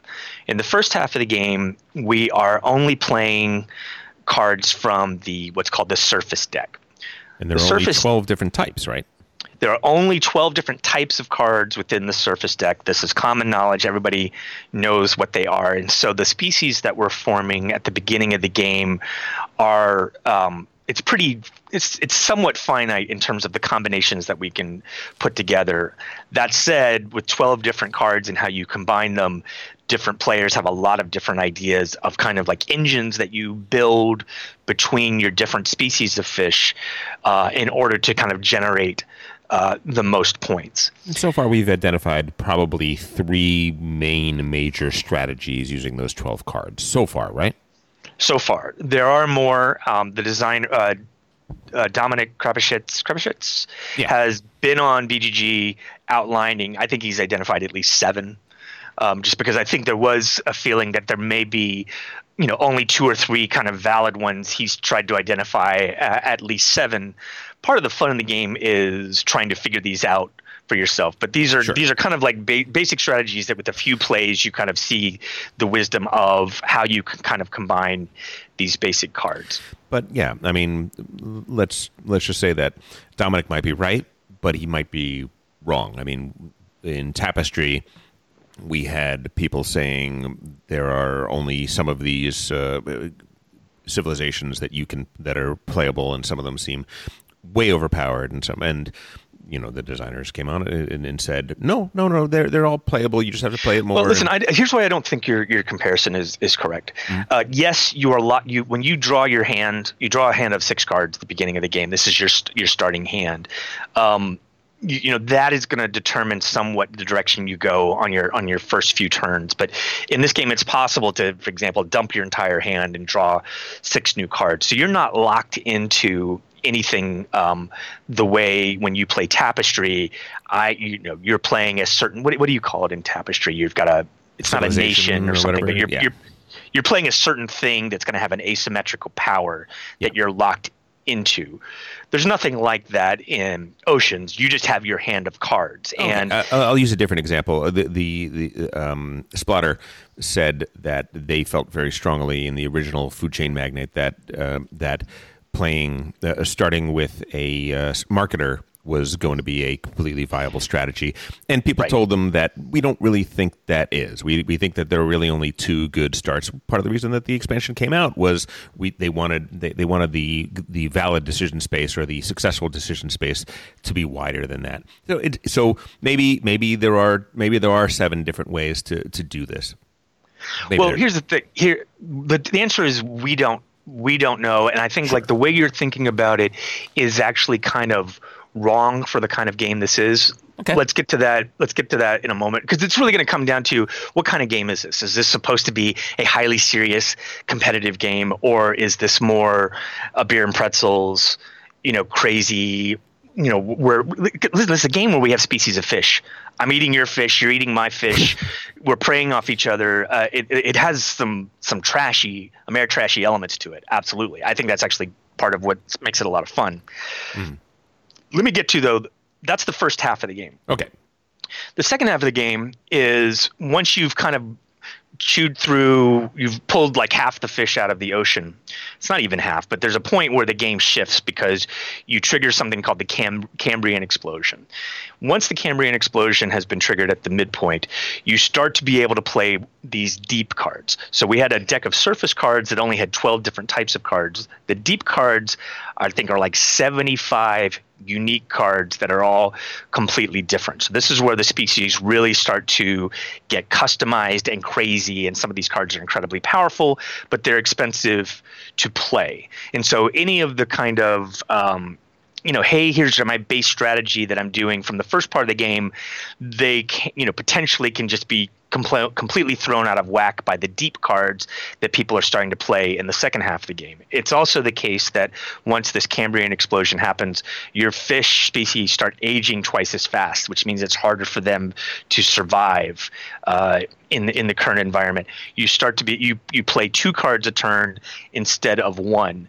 So the game has this natural progression of simplicity and then ramps up into this highly involved ecosystem between the different players that ramps up into highly specialized creatures uh, feasting off of each other competing creating self-sustained ecosystems versus preying off of other people's boards that ends up becoming very interesting I think. It's also the case that every single game you play here has a couple of scenario cards that you flip over, which will be unique conditions that will be triggered later on the game that will apply certain rules to make the game unique that you have to consider when building the game.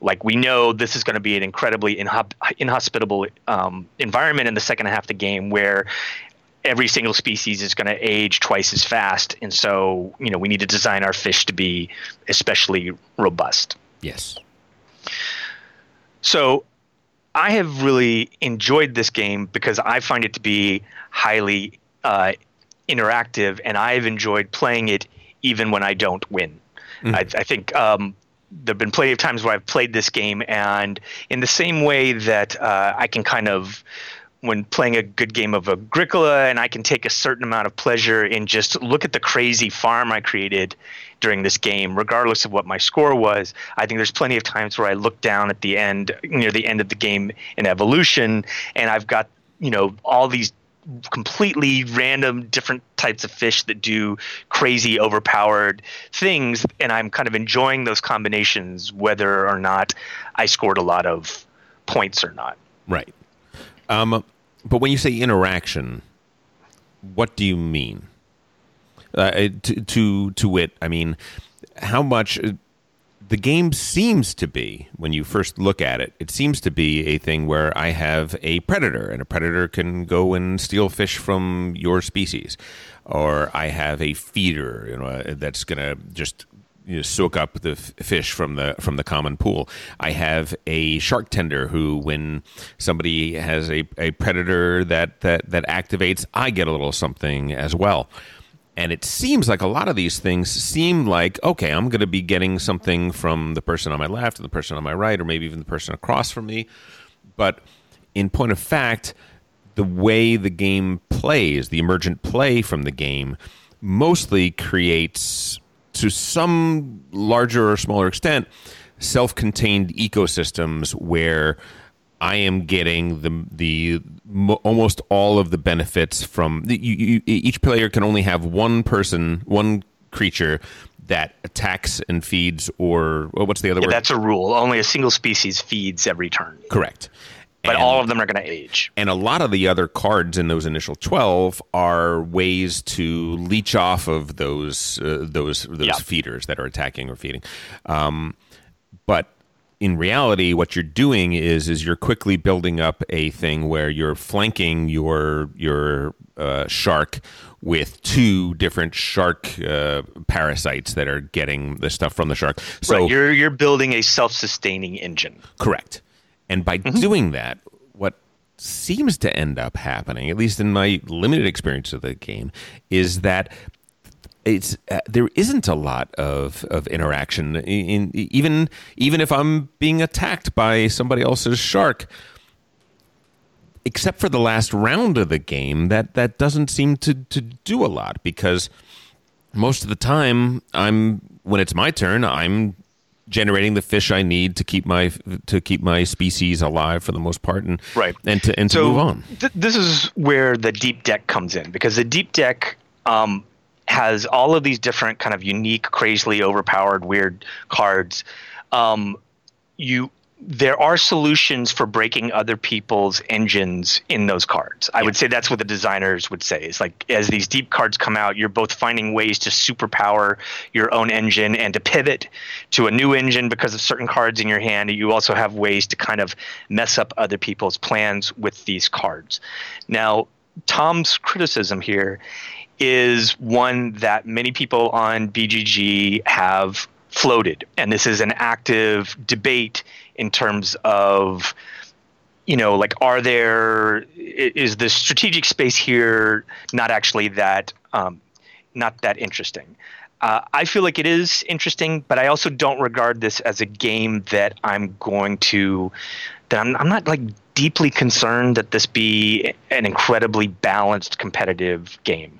I think this is. I do think this is like a nice, you know, light to medium game that is a beer and pretzels game in which I'm going to have a bunch of crazy fish species and I'm gonna you know end up making it a kraken and attacking your guy. Mm-hmm. Um, and so I'm I'm not. I think your expectations for this are kind of not matching what the game itself is. I also feel like you know like we've all been in the situation where we've played a game once and we've said, oh well, kelp strategy. Kelp strategy is the way to play uh, underwater cities. Oh, cowboy strategy. We got to do cowboy strategy when you're you're you're you're playing. Um, you know, or uh, Great Western Trail. Now, a lot of times that ends up being true, but we also know that you know, like your strategic understanding of a game after one or two plays may not be.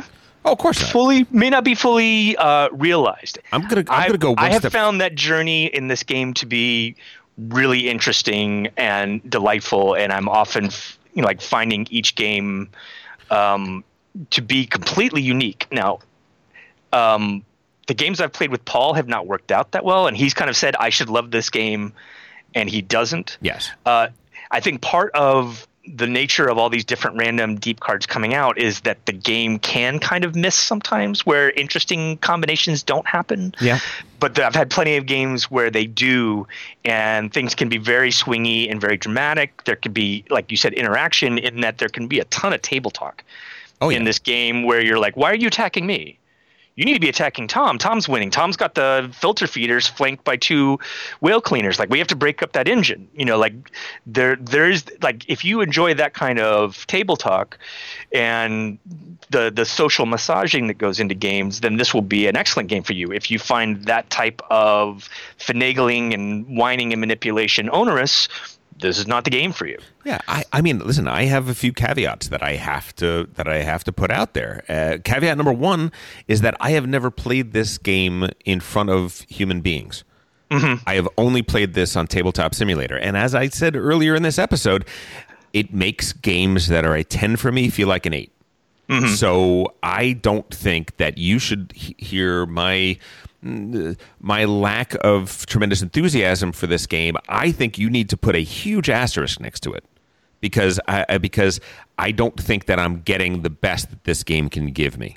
I don't think it is, and uh, my my love and enjoyment of games is right now at a little bit of a lull because I'm just not mm-hmm. whatever it is about the the the the face-to-face board gaming experience that I'm not getting from that is kind of poisoning the well a little bit, and I, I yeah. have to say that. Second thing is you're absolutely right that I'm seeing things in the you know I've only played this three times, uh, so but I'm seeing things in those three times that feel to me like oh, I wish that this wasn't like this. And once the deep cards come in, then you're absolutely right. Then all bets are off, and and all sorts of different things can happen.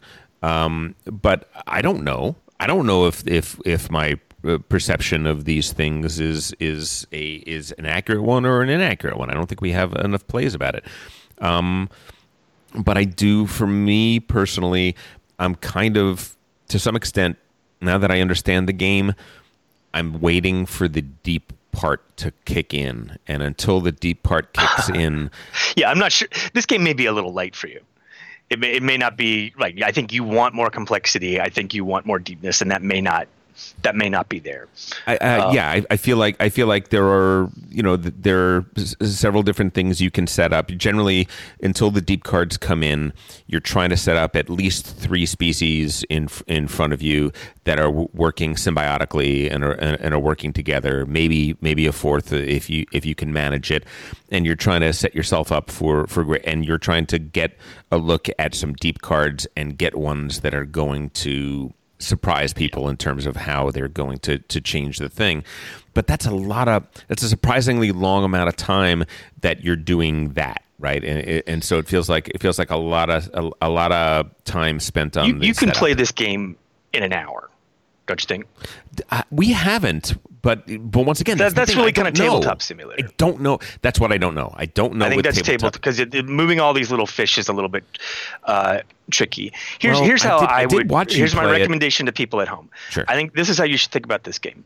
Um, I think this game kind of occupies a similar space as Wingspan, in terms of like um, games that are like a game that you would hand to some people that say, "I've played Catan. I'm ready for something." uh, next. Like I think this this would be a fine game to hand to somebody you know who's who's played who's who's fairly new to the hobby and ready to play uh, something great. else. Yeah, yeah, yeah. I And- totally get that. I, I, listen, I think that the the art is gorgeous on it. I think that the card art and It's good-looking and game. everything. It is a good looking game. It it has a great table presence. The little fish tokens that you're getting in the various colors of that is phenomenal. It can you know it, it can eventually play to six players, which is a huge draw. Um, I, I, think that that I wouldn't though. uh, maybe not. it Get too slow. It'd get too Maybe, slow. uh, well, that, that's that's part of my part of my criticism of it. Um, and i i in the medium, in the light to medium game space, I don't mind this game. I really don't. I don't hate this game. I don't. I just See, to me, it feels like it's it. about like, given with the pandemic and everything. Yeah. this is about the level of heaviness of, of game that I'm mentally prepared to play with. Oh, that's right now. interesting. That's interesting. I think I get that. Yeah. No, I'm not I- sure I'm down for roads and boats during the pandemic. You know, um, See, I'm but that's just that's me. I'm just saying from for myself, oceans Yeah. is about as heavy as I want to get. And for right now. me, I think because I know that the experience that I'm having in this in in these games is not what I want them to be. I want to play the heavier stuff that I, that I have a really hard time getting to the table because then at least then I'm getting my thing. So we have kind of uh, almost opposite agendas a, a little bit in this. Yep. Yeah, I don't want people to think that I am poo pooing this game. I don't want people to think that I'm saying Oceans is, is a bad game. I don't think it's a bad game. I don't think it's a bad game at all. One of my favorite, like early, old, old games was a game called Ursuppe. Um, but and uh, I think Primordial Soup was the English language when they when they finally I have the, the the German version, but the Primordial Soup was the game, and in that game you each start with a couple single celled amoebas floating in a primordial soup, and you are adding you're adding adaptations to them. And as you add these adaptations to them, they're becoming all of a sudden my mine can eat yours, or mine can run away from yours, or right. And it, it it very much felt like Oceans, and I loved that game. The thing that I liked about that game the most, though, was that there would be things that would happen in the game that would change the game state kind of dramatically more so than the there in this game there are only two little cards that when all of the fish are gone from this part of the ocean then this card takes effect. And the second time that second thing takes effect. In primordial soup there was much more of the environment fighting back a little bit, which I don't know. For me, was great. I don't think Primordial Soup is a is a great game. e- e- Is a great game. I don't think it is. But there was something about said it. either. I didn't say, but I stopped myself. I stopped myself before I said either.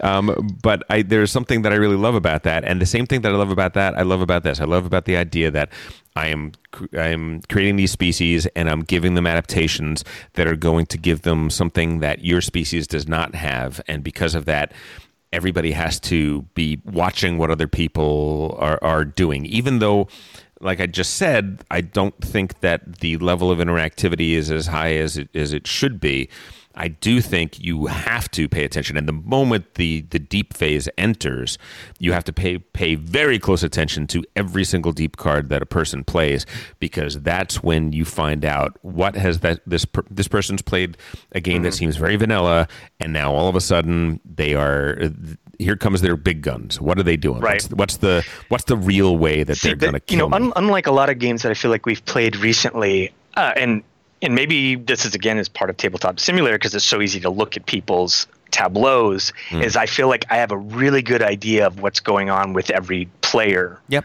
You know, having played the game five or six times now, whereas we've played a bunch of other games where, like, I don't know what's like when I'm playing Maracaibo, I don't I don't know what's going on with your board over there, Tom. Yeah. I mean, I kind I can see that you've put a lot of investment into you know helping the British, but I don't know your engine. Whereas in in evolution, I feel like I can I can understand what a player's doing pretty easily, and part of that's just the twelve Yeah. um, surface cards, and so it's very digestible understanding what's going on with everybody else. And I think when it comes to the scenario cards, and maybe this is kind of what I was getting at in terms of strategy and the, the points in which we start to form strategy, like a lot of that is in the scenario cards that you know you need to be working towards something.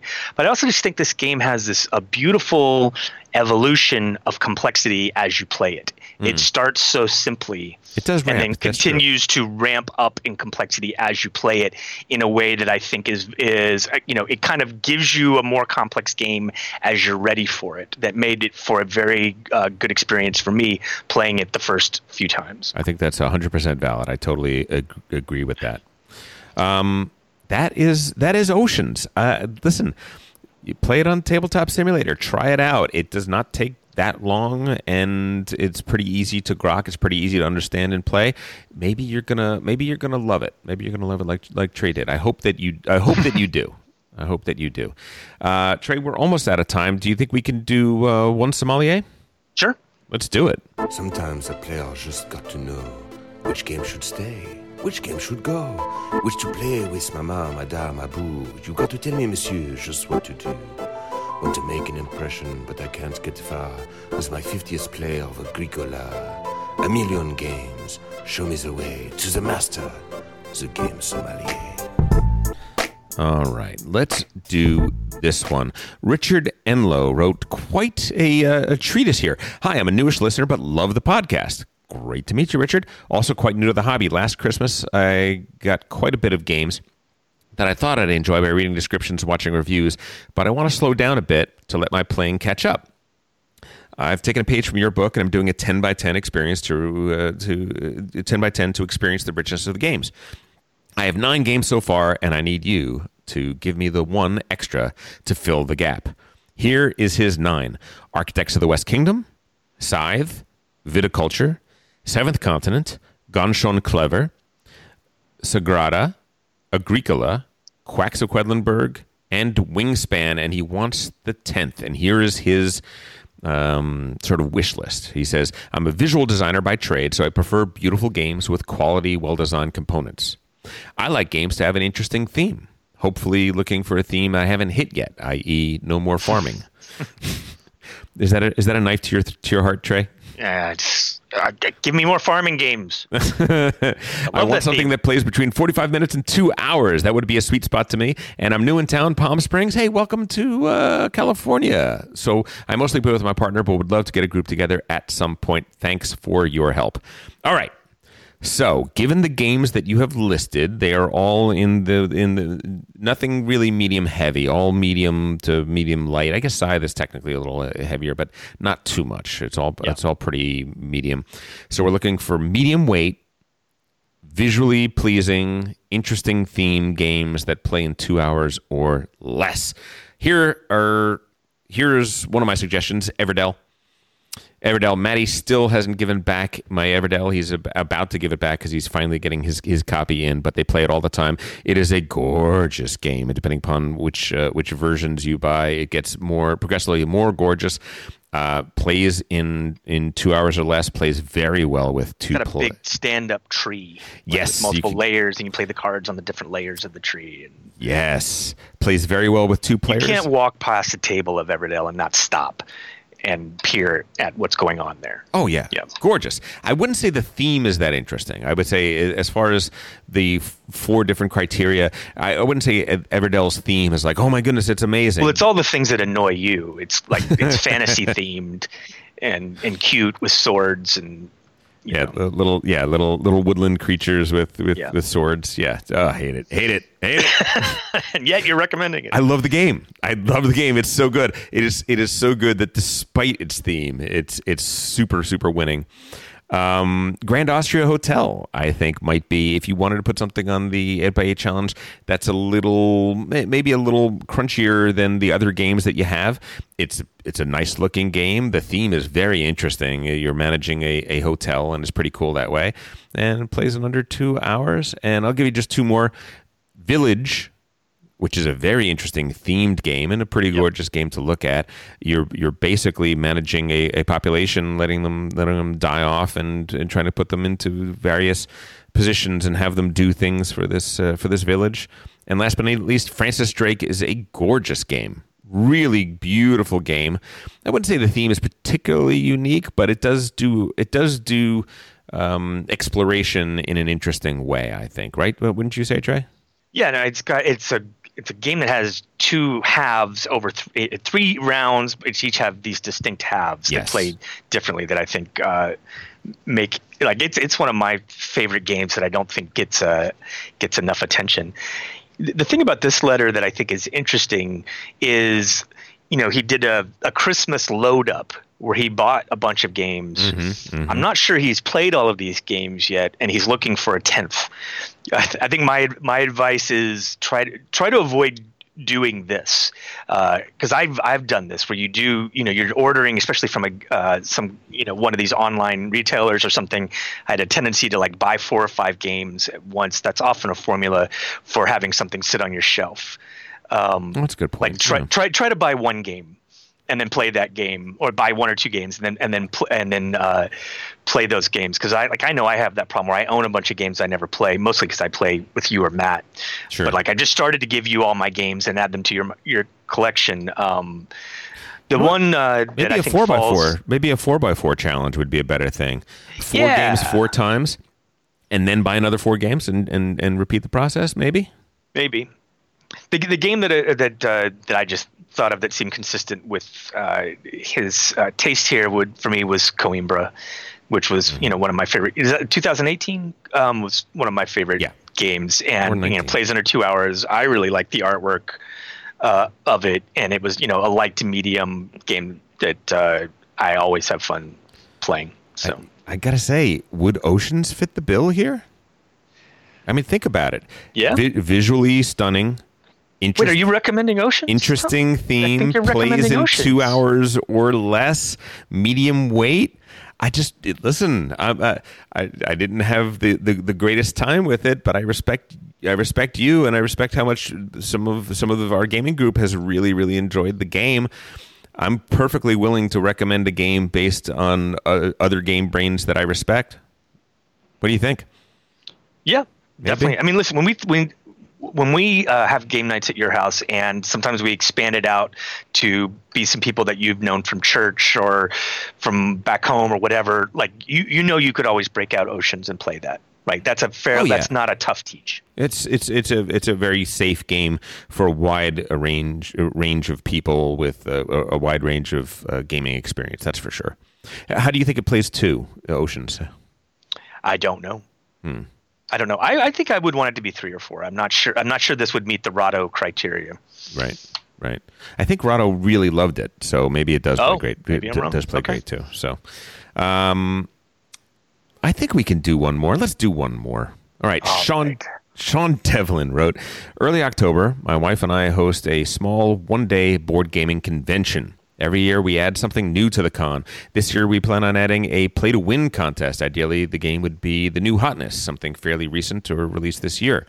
The con attracts mostly casual gamers. Concordia would be on the upper end of uh, complexity for the majority of people who come out to play. I realize that the brains, trademark, generally lean toward midweight games and above. But I was wondering if there was anything on your radar that would be a good candidate for the contest. Thanks. Thank you, Sean.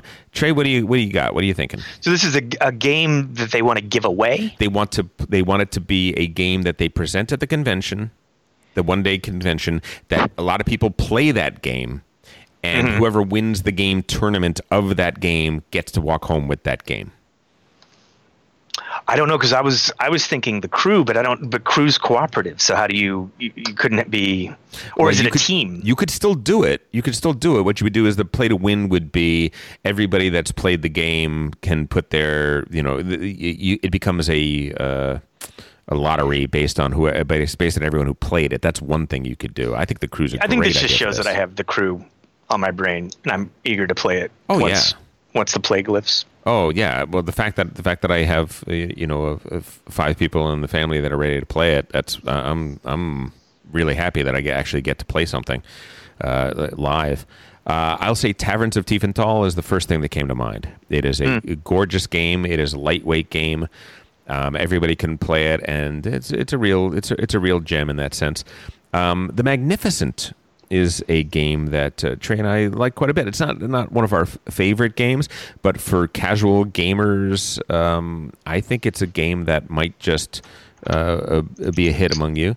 I don't like Res Arcana, but that might, but it might fit the bill for you. But Matt and I do, yeah. yeah, you guys love it. You guys love it, and so I'm not gonna. I'm not just gonna. I'm gonna not.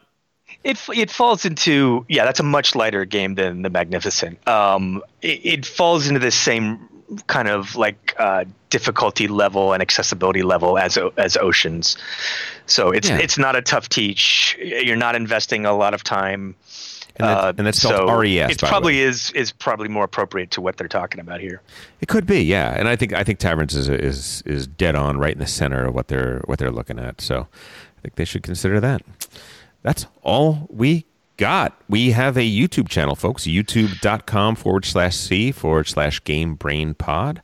A Facebook group, a Discord channel, both of which are not getting less popular during our quarantines. Um, please get in those board game sommelier questions. I think we might have uh, none or only a couple left to do. Um, Trey, thank you so much. It's uh, I, I love whenever I'm talking with you. I know we're going to get a little a, a little deep and really dive into something. I, I loved what what you brought to talk about, and I, I really had a great time.